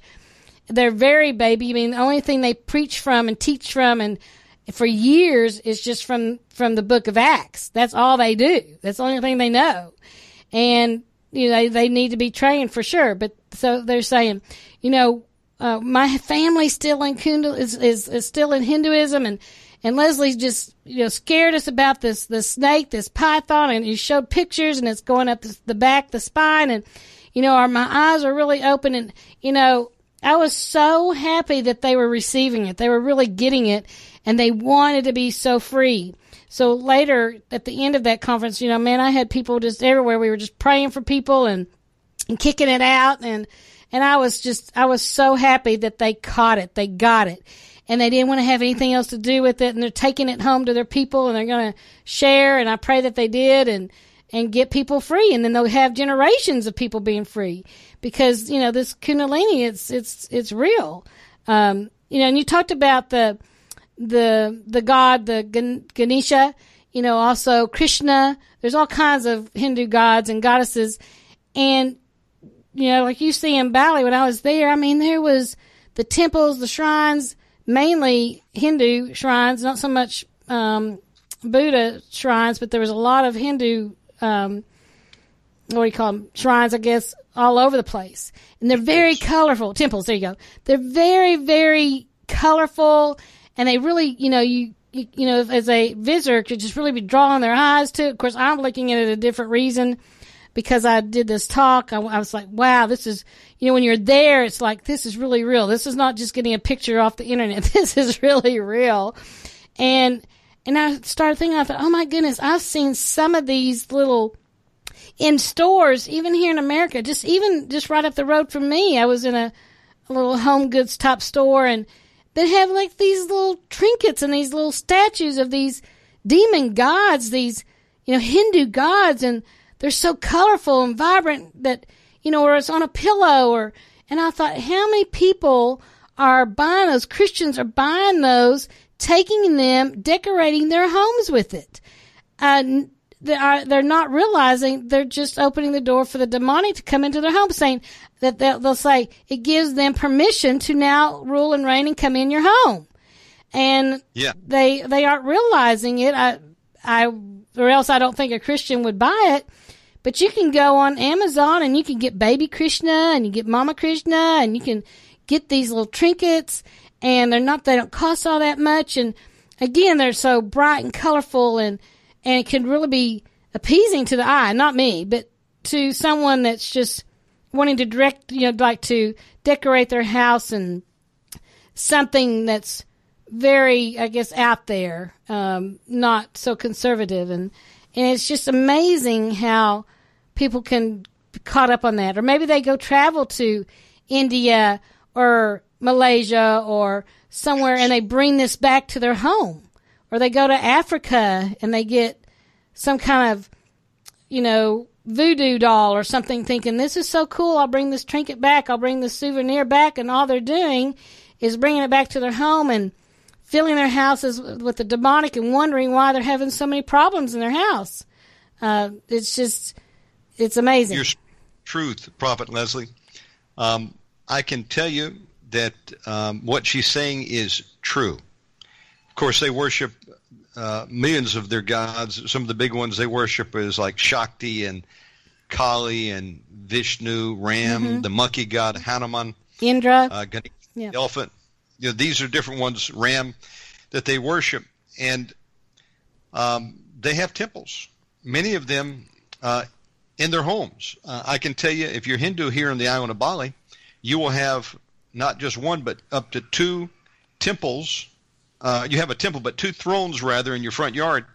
I've got a picture of one. Um, we actually tore two of them down before we would rent this property we're in, or we wouldn't have moved in. Yeah. And my neighbors, they go out and they offer incense to these gods every day. They're gods. We know what they are, the demons and they if they don't offer a daily sacrifice, then the evil spirits will attack them. How sad. They need Jesus, then they could cast those demons out. But they'll have like a throne with the steps going up to the top. And uh, I was with a guy this week. We were doing a feeding program here in Bali last week, actually, and he said, uh, "I said, well, can you tell me what this altar is here? Because it had like a little house at the top." And he said, "Well, that's uh, where the the God lives."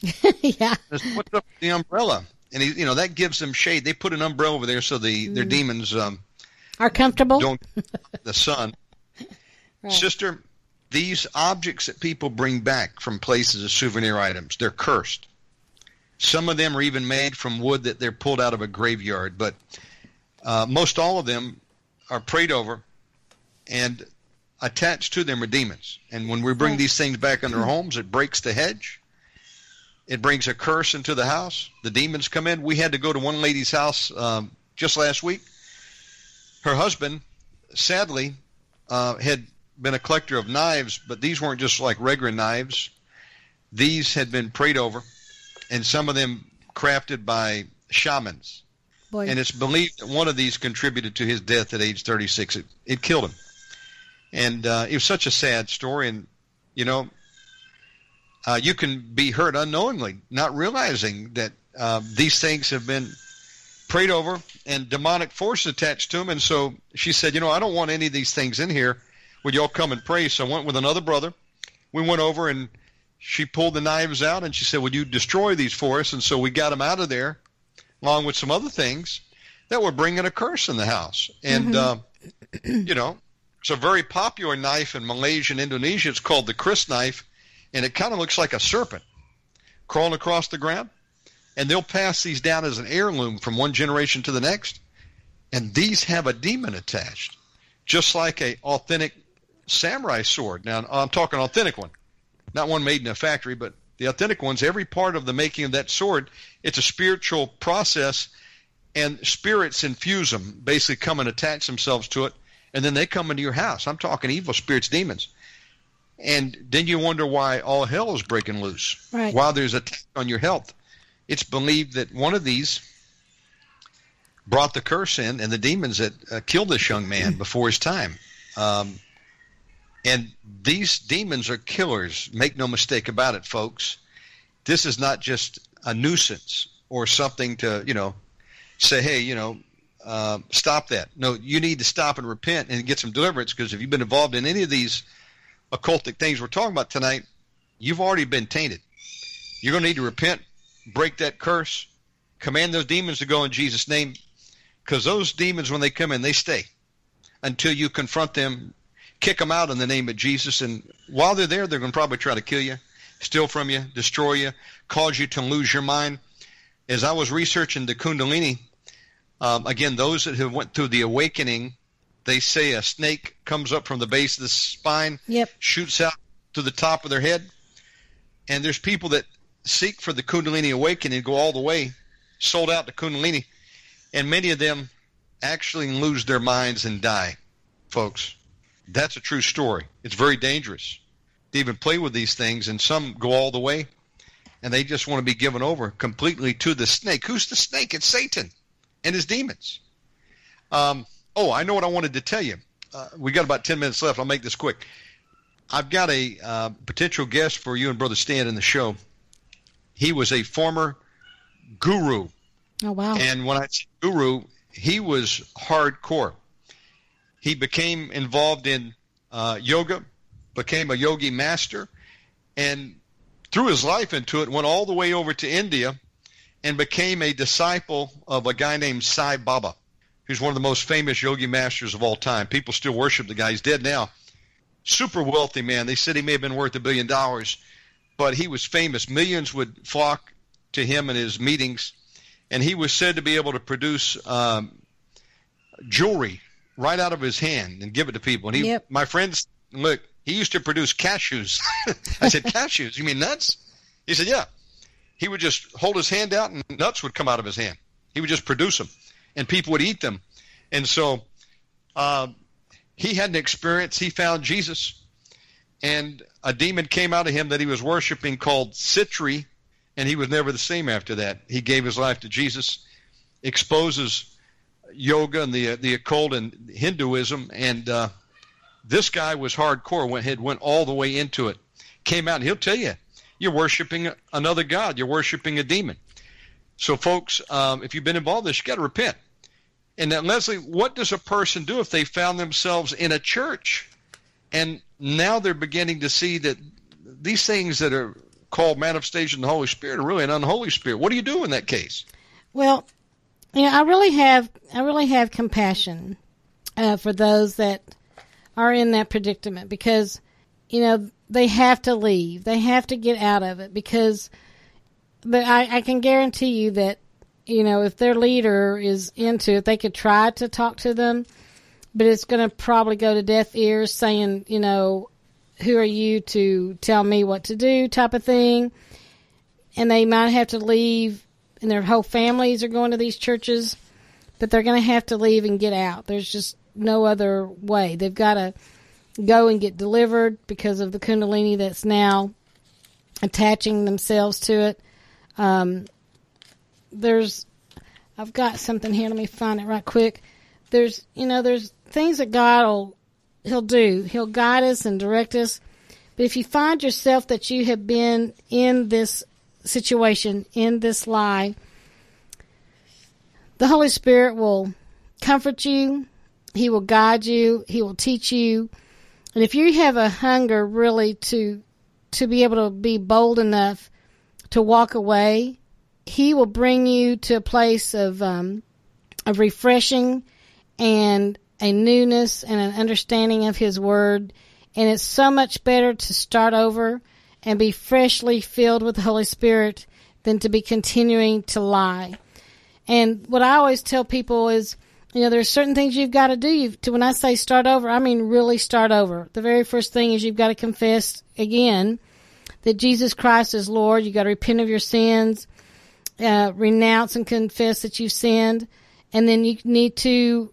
One of the things that I say is you you need to speak this following out loud. Just how much time I have? Okay. Is that you renounce and you break all spirits of Kundalini, you renounce and you break all the spirits of Hinduism, you renounce and break all the chakras or break the third eye. You renounce and break Freemasonry or break any unholy oaths uh, that your ancestors or you have made. You renounce and break the serpent spirit. You renounce and break all meditation spirits. You renounce and break all yoga spirits. You renounce and break all the new age spirits, and you renounce and break off uh, cable tows off the spirit, soul, and body and bloodline. You renounce the all ungodly soul ties because you have now an ungodly soul tie with this kundalini or this demonic force that's inside of you, you've got to cut it off. You've got to sever it completely. Sever all spirit guides and familiar spirits and fallen angels. Um, you know, when Satan was cast out of heaven, you know, a third of the angels fell with him, which to me, that's really the fallen angels. And they're the ones, too, that are principalities and powers and rulers of darkness that have come in and being used as Satan's guides going to attack, you know, the Christians specifically. He, you know, Satan's not after, I mean, he is, but he's not after really his, his own. He, he already knows he has them and he, he knows he's going to destroy them. There's no problem. But he, his goal is to destroy the Christian, the ones that believe in Jesus Christ as their Savior. That's who he really wants to come in and get them in that grip. And then he feels like he has, um, you know, just made his day when he finds out that somebody that's a Christian has now fallen to prey to this Kundalini, you know, or worshiping the mysticism out there and, and going and getting their readings just like trying to do Christian witchcraft. There's no such thing. It can't go together. Just like Christian yoga, it can't go together. Uh, you need to break off and cut every and sever all ties with the un- unholy trio like Baal, Queen of Heaven, the false Mary, Jezebel, for of course, um, the dragon god. I mean, there's so many and so forth. You renounce and confess all sins of psychic powers, astral projection, levitation, false visions, uh, magic powers, false tongues, false Holy Spirit, anything that's had you to do with the occult. And then you just, you've got to announce them. you've got to renounce them. you've got to maybe even write them down and then sever them. When I say sever them, maybe tear up the paper after you've done it. Do that, that do that prophetic act and then you ask that the Father that He would any open doors in the spirit or in the natural that He would close them once and for all. That He be you'd be covered and sealed with the blood of Jesus. And then you renounce again the Kundalini spirit. And then you would also ask the Lord to forgive you for allowing yourself to be deceived by ministers and others that were infiltrated in the Kundalini spirit. You renounce and ask forgiveness for all associations, actions, and indwelling of this evil spirit. You sever all ungodly soul ties with those who operated under the evil spirit and now ask the true Holy Spirit to dwell in your life. Any evil spirit that was transferred to you, you got to command in the name of Jesus to come out of you and not return in Jesus' name. Be cleansed from all unrighteousness and help that you would be, that you ask the Lord to help you to continue to seek after His truth. In Jesus' name, amen.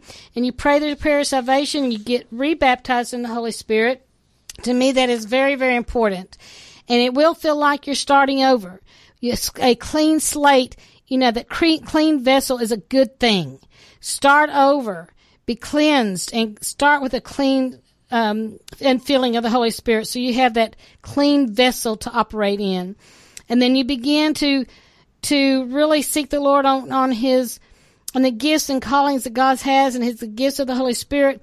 Begin to practice those gifts of the Holy Spirit so that you can see the difference. This is from God. This is not from God. This is, I heard God's voice and I was obedient to it. This I wasn't over here. And, um, you know, it's much better to do that than try to, continue under that false power of the Kundalini. That's a lie. And like, you know, Shannon has said, it's going to just kill and steal and destroy you. And it will even get you, it can even get you to a place where there's sickness and disease and all manners of things going on in your household or your family and loved ones and headaches and uh, all kinds of things, evil dreams and bad dreams and visions that will be coming, and a lot of dreams of snakes and things like that if you don't repent and if you don't get rid of it. Um, Shannon, I think, I don't know, I was going to give you one more quick story about how someone refused to get, mm, to listen to the advice I was giving them if I have quick two minutes. Okay, well, I was, we had moved to Omaha, Nebraska, and praise God, I was only there a year. it was too far, too far north for this little lady. I can tell you. My kids used to say, um, "Hey, Dad, you took the little, you know, the the um, Southern Belle, you moved her to a little house on the prairie." That's what it felt like for me going up to Kansas and also to Nebraska. It was just too far north. But anyway, there's lovely people there. I'm not talking about the people, but I found this place to uh, go get my hair done and what I didn't really realize is that God really had a divine appointment for me to minister to the lady that was going to be my end up being my hairdresser. And so the very first time I met her, you know, we kind of hit it off and we were talking about things. And then she began to confide in me that she really wanted to get pregnant. She hasn't been able to get pregnant. They've been trying for like four or five years at the time. And, and there was just, there was just no such thing. And then I found myself asking her do you have any statues in your yard at your house? It was like God showed me a quick vision of their, their yard and it had statues like Buddha. And she goes, well, no. And then she goes, oh, well, yeah, I, I, we do have Buddha, we, but that's just, you know, it's just a fun little statue that we thought we would put in our front yard. And I said, you just told me you're Christians. You have a, a church home group that you lead and direct and you you praise and worship God. And I said, you've got to, you, you got to get rid of that, that devil. You got to get rid of it out of your home, out of your yard. It's guarding your house. It's guarding your possessions, your, the four corners of your home. And I said, we, you, you got to pray against that. I said, do you mind if I come over and just see what you have? Cause I said, do you have anything in the backyard? She goes, well, a few things we put out there just for decorations. And I went over there, just met the lady, and she, she invited me over that later in that evening, early evening, and I look outside in the backyard and in the four corners and in the flower beds. I mean, they, she had a lot of these Hindu gods all over the place. And I said, you've got to get rid of these. If you don't, if you don't break them, and sever these ungodly ties and destroy them, don't give them to somebody because you just passed the curse. You got to destroy them. I promise you, you're going to get pregnant. And she uh, said, well, let me talk to my husband about it when he gets home and I'll let you know. I'll be happy to come by and, you know, pray with you. And, you know, if you need me for anything or haul these off, destroy them, whatever. And, uh, so the next morning she calls me and she says, my husband and I talked about it. We do not want to get rid of these statues. We like them and we don't want you to come around anymore. I was like, wow. okay. And before we left oh, Omaha, I mean, she still hadn't got pregnant. I don't know her position today, but I would probably venture to say that she did not. And because there was just curses all around her and all around her property, you know, was taking over so much so, even though they were Christians, they were caught in this lie belief, oh, it's not going to affect me. It's, it's nothing, you know, but yet there's demons there, and they they just choose to think and just say, "Oh, it's not really real." You know, they're trying to they're trying to believe something that's a falsehood. Like there's they're trying to say, "Oh, it's okay. I'm a Christian. I can or I can just plead the blood of Jesus over it and it'll be okay." No, God wants you to get rid of it. It's just idols and false idols. They're they're lies. They're they're they're you know bowing to another god, and God says that we're not supposed to do that. He says it right there in His Ten Commandments. Sister Leslie, I back you up on everything you're saying tonight, folks. This is the truth, and we're telling you the truth because we love you. And some of you may have these occult objects in your house. You know, yoga mats, um, maybe you or your ancestors have been involved in Freemasonry, have any kind of Freemasonry regalia, Masonic Bible, the apron, the ring, uh, Buddhas. Uh, we're not to be burning incense, to God, right. thinking that that is going to garner favor with Him. There's out people out there burning sage, thinking they're going to ward off evil spirits. You know, uh, dream catchers over your bed, folks. That will bring demons in. Um, talismans to ward off evil in the form of maybe a bracelet or some kind of jewelry you were told to ward off evil. You don't want this stuff. You don't want um, Buddhas, any of these Hindu gods in your house. I'm going to. I want to tell you two things very quickly. Um, sadly, I think it contributed to my father's death, Sister Leslie. My father dies at age 57, uh, bladder cancer, and a year before he died, I sought the Lord because I was having mood swings and going through bouts of depression. So was my brother Damon. I said, God, what's wrong with me? I've got a successful business, but outside of that, my life's in shambles. And I had a dream one night. I'd, I'd actually fallen asleep on my uh, my couch. I was living in Panama at the time and had a dream. And I woke up from the dream. I didn't remember anything, and I just I said, "Wow, I didn't make it back to bed last night." Saturday morning, fell asleep on my couch. I just grabbed from my King James Bible that was on my armrest, opened it up, and Leslie, I had it I remembered the dream. As soon as I laid my eyes on Scripture, it just went boom. God said, You and your brother Damon have a generational curse you need to break. I said, Whoa. Now, I didn't see God, but I heard his voice. Mm-hmm. Years later, my brother calls me, and my brother Damon. He says, I got to tell you about this book. I said, I got to tell you about my dream. so says, I got this book by Derek Prince. It's called, not Joseph Prince, Derek Prince. He's gone home to be with the Lord. Folks, uh, called A Blessing or a Curse. You choose. It's about breaking generational curses. And I said, whoa, well, God told me that we have a generational curse need to break. And um, fast forward, we went through a, a prayer to renounce some, renounce some sins of the, the fathers. And as we began to investigate it, trying to figure out what was going on, there was a pattern on my dad's side. People were dying early. My great grandfather dies at 53. My grandfather, 58. My father's got cancer at this time. He would die later. He was 57 when he died. And what we found out is our great grandfather was involved in Freemasonry mm-hmm. which is witchcraft, even at the lower levels. Uh, because what you're required to do, even at the lower levels, you're basically uh, bowing to all the demons up the chain. And that's what you get. You get demons, and it, it will shorten your life in many cases. So it had brought a generational curse on the family. And then uh, within about a year of my father dying, I had, well, let me back up. It may have been two or three years before that. I went to his house in Jacksonville and this is the point I wanted to really make. Um, I went in, and my dad had a really nice house over there on the uh, St. Johns River, and he had this um, movie room. He had a uh, a projector TV before they were really fashionable, and you could watch the big movies on the big screen. Now that was all cool. Well, what wasn't cool is on both sides of the projector screen, he had Buddhas, sitting Buddha. Wow. On each side, and I think they were made out of something like green jade and my dad loved art, but he got the wrong art. And I remember feeling convicted in my spirit about that. So I called him the year before he died and I said, Dad, I feel led to tell you something.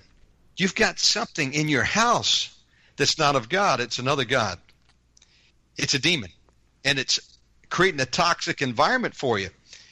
And I said, Dad, you need to destroy those idols. Ah, son, it's just art. Dad, it's not. You need to get it out of there.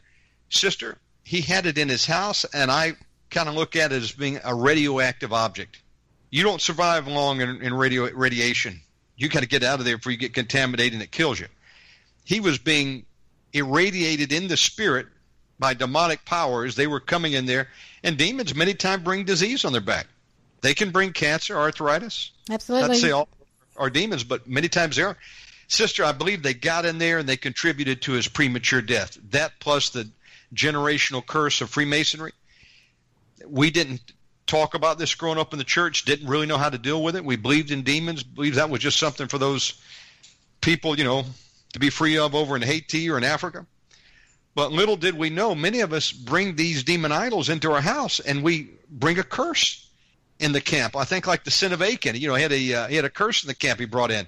God said, destroy all those things. Yes, Don't take Lord. any of their cloaks or their gold. Destroy it all. Burn Yeah. it.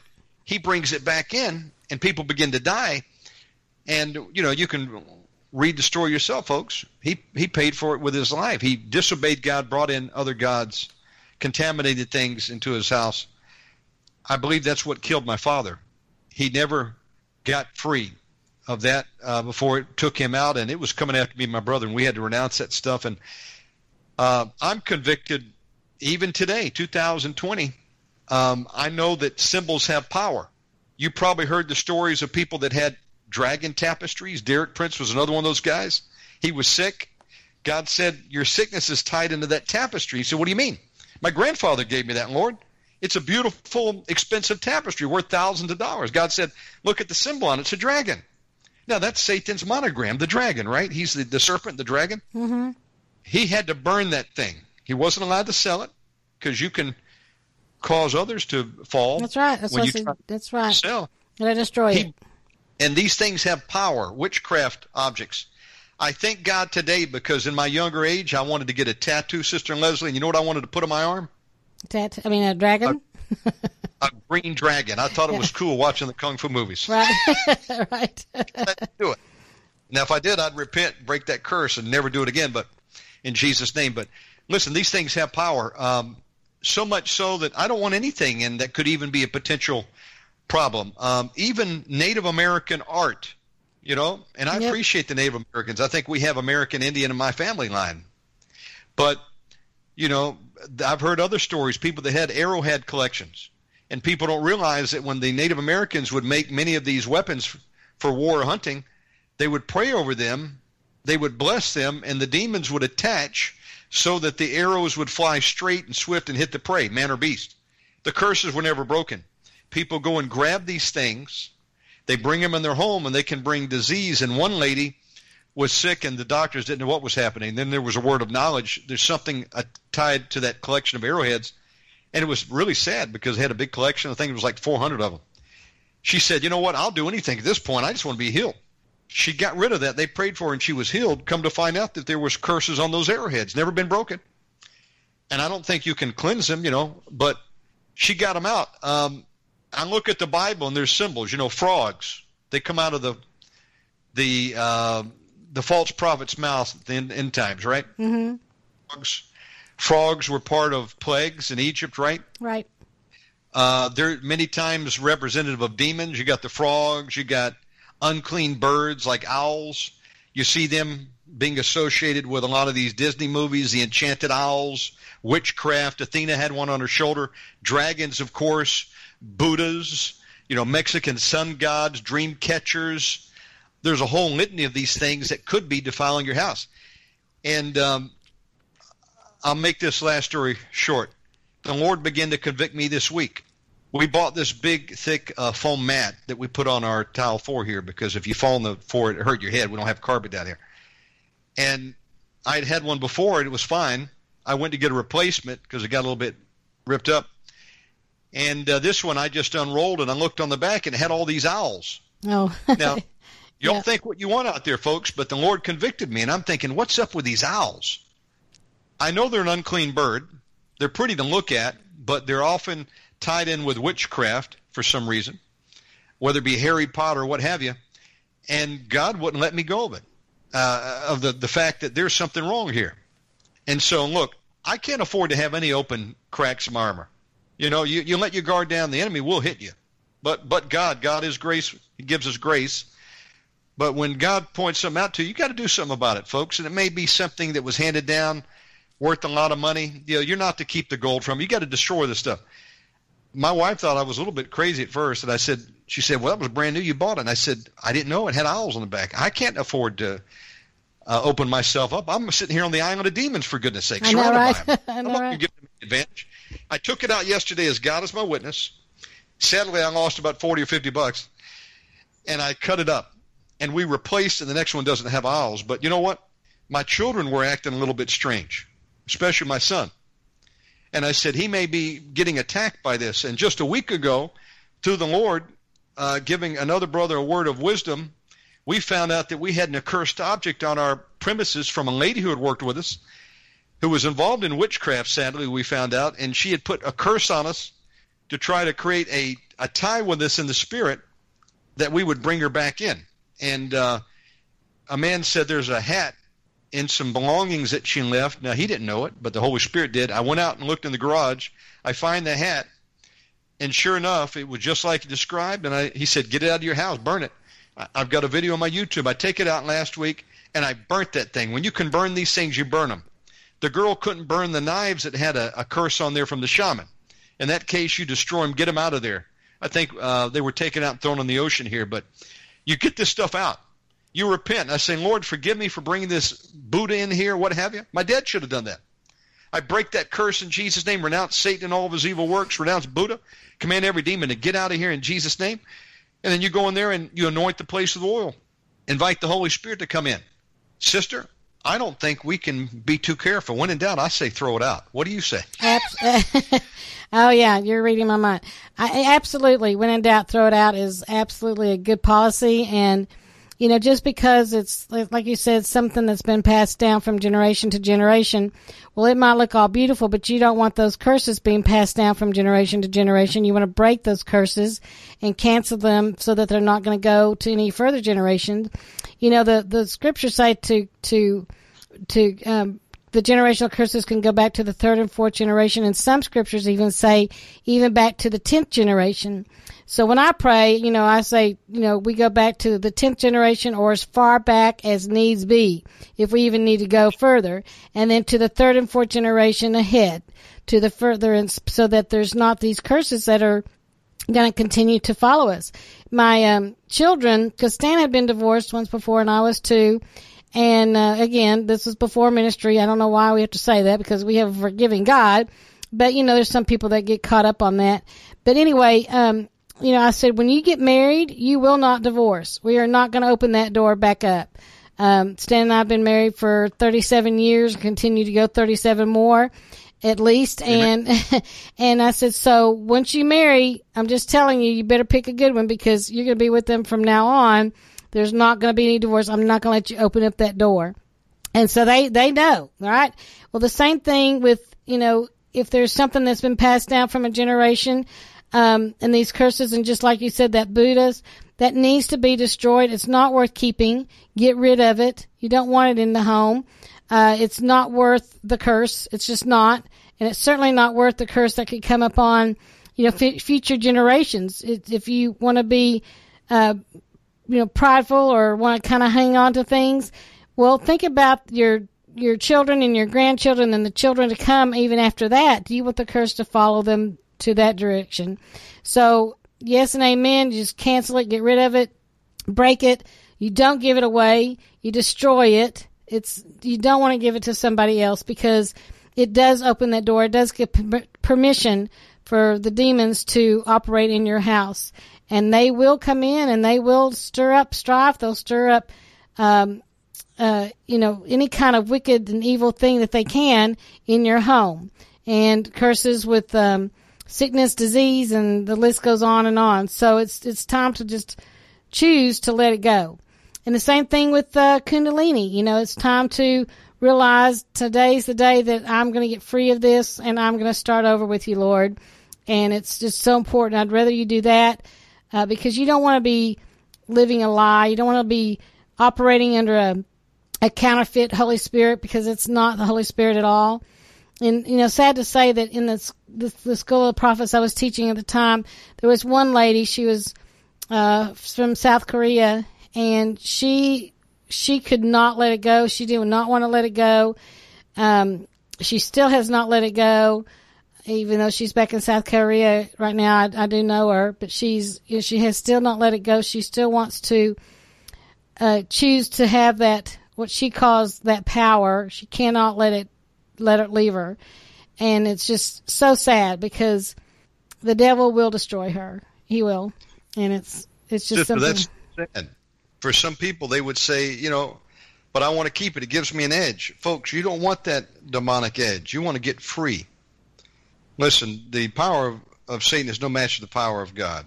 God has all that we're looking for in Him. The Holy Spirit is for today. The gifts of the Spirit are for today. But you don't want the counterfeit. You want the real deal.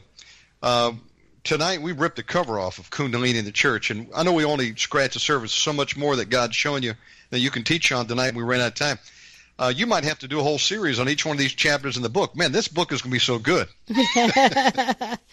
yeah, I'm excited about it, and it's you know it's going to set a lot of people free. I really believe, and and that's what I want. And I want I want people to in the church, in the body of Christ, to to not be so gullible and start paying attention and start paying attention to their surroundings and where they are and what they're being taught. Um, they've got to be held accountable to go to the Word of God themselves. You know, something doesn't sit right with you, then you know, take it before the Lord, go to the Scriptures, and see if it's from the Lord or if it's not. Um, you know, you might just find that you just need to leave the place that you're at. You know, one thing I was going to finish saying about that story, we were in Evansville and a couple came up and they said, look, we have been to the Brownsville revival and I really got a lot out of that. And I said, you sure did. you got the wrong spirit. So you need to get rid of it. And he just began to weep and cry and, you know, cause he says, I really felt like I just, I was closer to God and, and I said, that's what the devil wants to do. Satan wants to make you feel like you received so much. And I said, you, you've got to let it go. You've got to choose someplace else to worship now because now where they were going to church, they were all, eh, you know, laughing hysterically and uncontrollably and shakings of the head violently. And, you know, he saw it. He knew that that was the spirit that was in that church. And they said they were going to leave. I pray that they did. I pray that they got out and you know, they, it's, and hopefully they let, you know, the, let them know why so that maybe some others could be free. Amen? I'm so glad I didn't get contaminated with that. Uh, I had left the church about that time and uh, then came back to the Lord and decided to go all in for Jesus. But uh, I don't remember any of that growing up in the church of the 80s, 70s, and 80s. We didn't do that kind of thing. And then I remember when it was going on. I remember the um, long running revivals down in Lakeland the rise of Todd Bentley. And what's sad is uh, he goes through that and he covered his body with tattoos. What's that about? I just want to ask, you know, what are we doing? Um, and that's not an example you want to follow, folks. You don't want that man or anyone in that group to put hands on you and impart an unclean spirit. You need to call that spirit out of him in Jesus' name. He needs to be set free tonight. Yeah, I believe he can still be saved and set free, but he's got to want to be. But you're you're being alerted here to infiltration of the church by a snake. It's Satan and his demons, Kundalini. You don't want to be a part of that. Um, just before we close, let me throw one other in. Someone mentioned in the chat room. What do you think about the fire tunnels? Oh, well, I don't, I don't know. Maybe you know more about that, but yeah, the fire tunnels are not of God for sure. Uh, just like you know, there's, there's, uh, it's, it's even like some of those that say, I don't know if this is part of it, but even there's like some of those that say, uh, you know, walk on the hot coals, and there's supposed to be Christians that are teaching that. Um, again, that's just demonic. It's, it's blanking your mind so that you can't feel these things. Um, uh, and that they, when they expose the devil in there, people do not want to choose Christ. They want to choose the demonic because it seems so much more exciting to them at the time. So maybe you can light on that more than I can well, at the time. Agreed. I haven't seen it for myself, but I, I know what they're talking about people form like a tunnel, and you got to right. run through it, and they're supposed to impart anything that they've got into you, and they're throwing balls at each other. But come on, folks. Yeah, now, just the sound of that, you should, you know, realize that's not. I don't want. Uh, that'd be like somebody spitting on me. You know, thank you. Run out of that church, folks. um, folks, we're we're telling like it is. The truth will set us free. Now, before we close, I want to make a couple announcements. Um, we've got Prophet Leslie Johnson in the house tonight. She will be back prophecyclub.com is, is the website there of the ministry. Uh, tell us about the new book that's out right now that they can get. They can get it. It's called "What It Takes to Be a Prophet." You can uh, get it on prophecyclub.com, or if you you know are used to going to Amazon, you can get it from Amazon and also the Kindle version. And it's called "What It Takes to Be a Prophet." It uh, really will help people though with those that are in the prophetic or think that they have a call in their lives to understand whether they are, whether they're not. It will also though help anyone that chooses to be able to hear the word of the Lord, hear him speak to you, speak to you more clearly. You know, those that have ears to hear what the Spirit of the Lord is saying is something that this book will help them to um, desire and want to learn because I go through and teach about that. So just because, you know, someone says, well, I'm not a prophet, that doesn't matter. They may have um, a prophetic call in their lives, or at least if they want to hear the Lord's voice and be obedient. But they can get that from prophecyclub.com.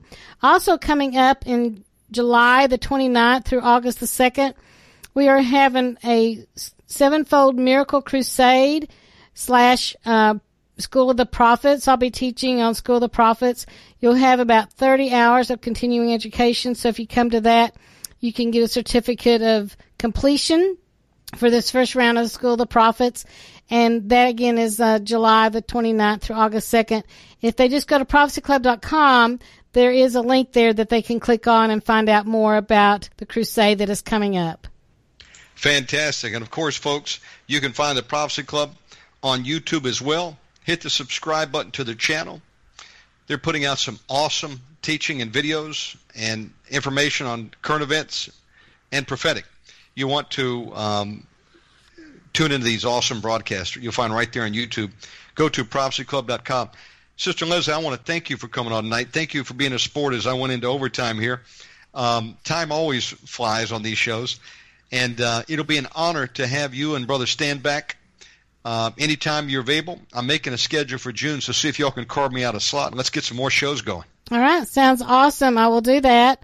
Um, and I'd like to have that information from that former uh, guru. I think that would be It'd be interesting to talk with him. So thank you so much, Shannon. Thank you so much for having me. I really do appreciate it. And, and I enjoy, you know, speaking to your listeners and I pray that they're gaining a lot of information from, you know, what the Lord has shown me and spoken to me over the years. Absolutely, folks. There's much to learn here and you want to get the book when it comes out. Uh, Sister Leslie, would you like to close us out in prayer tonight? Yes, I would. Thank you so much. Dear Lord, I just pray for those that right now that maybe struggling just inside, just internally. And maybe some of them are just being really convicted. And Lord, I do have compassion for them. I really do. And Lord, I know that there's going to be a grieving time for them. But Lord, I ask right now that they would make a decision to just start over with you that they would say in the name of Jesus, you Kundalini spirit, you mysticism, you lying signs and wonders, you get out of me right now in Jesus' name. I cancel all plans and attacks of the enemy right now in Jesus' name. Satan, you are not welcome in my life and my family, and you will have no grounds of uh, possession of me anymore in the name of Jesus. And then you begin to just pray out and cry out to God and say, Lord, I desire to be saved. I believe that you're my Savior, my God, my King.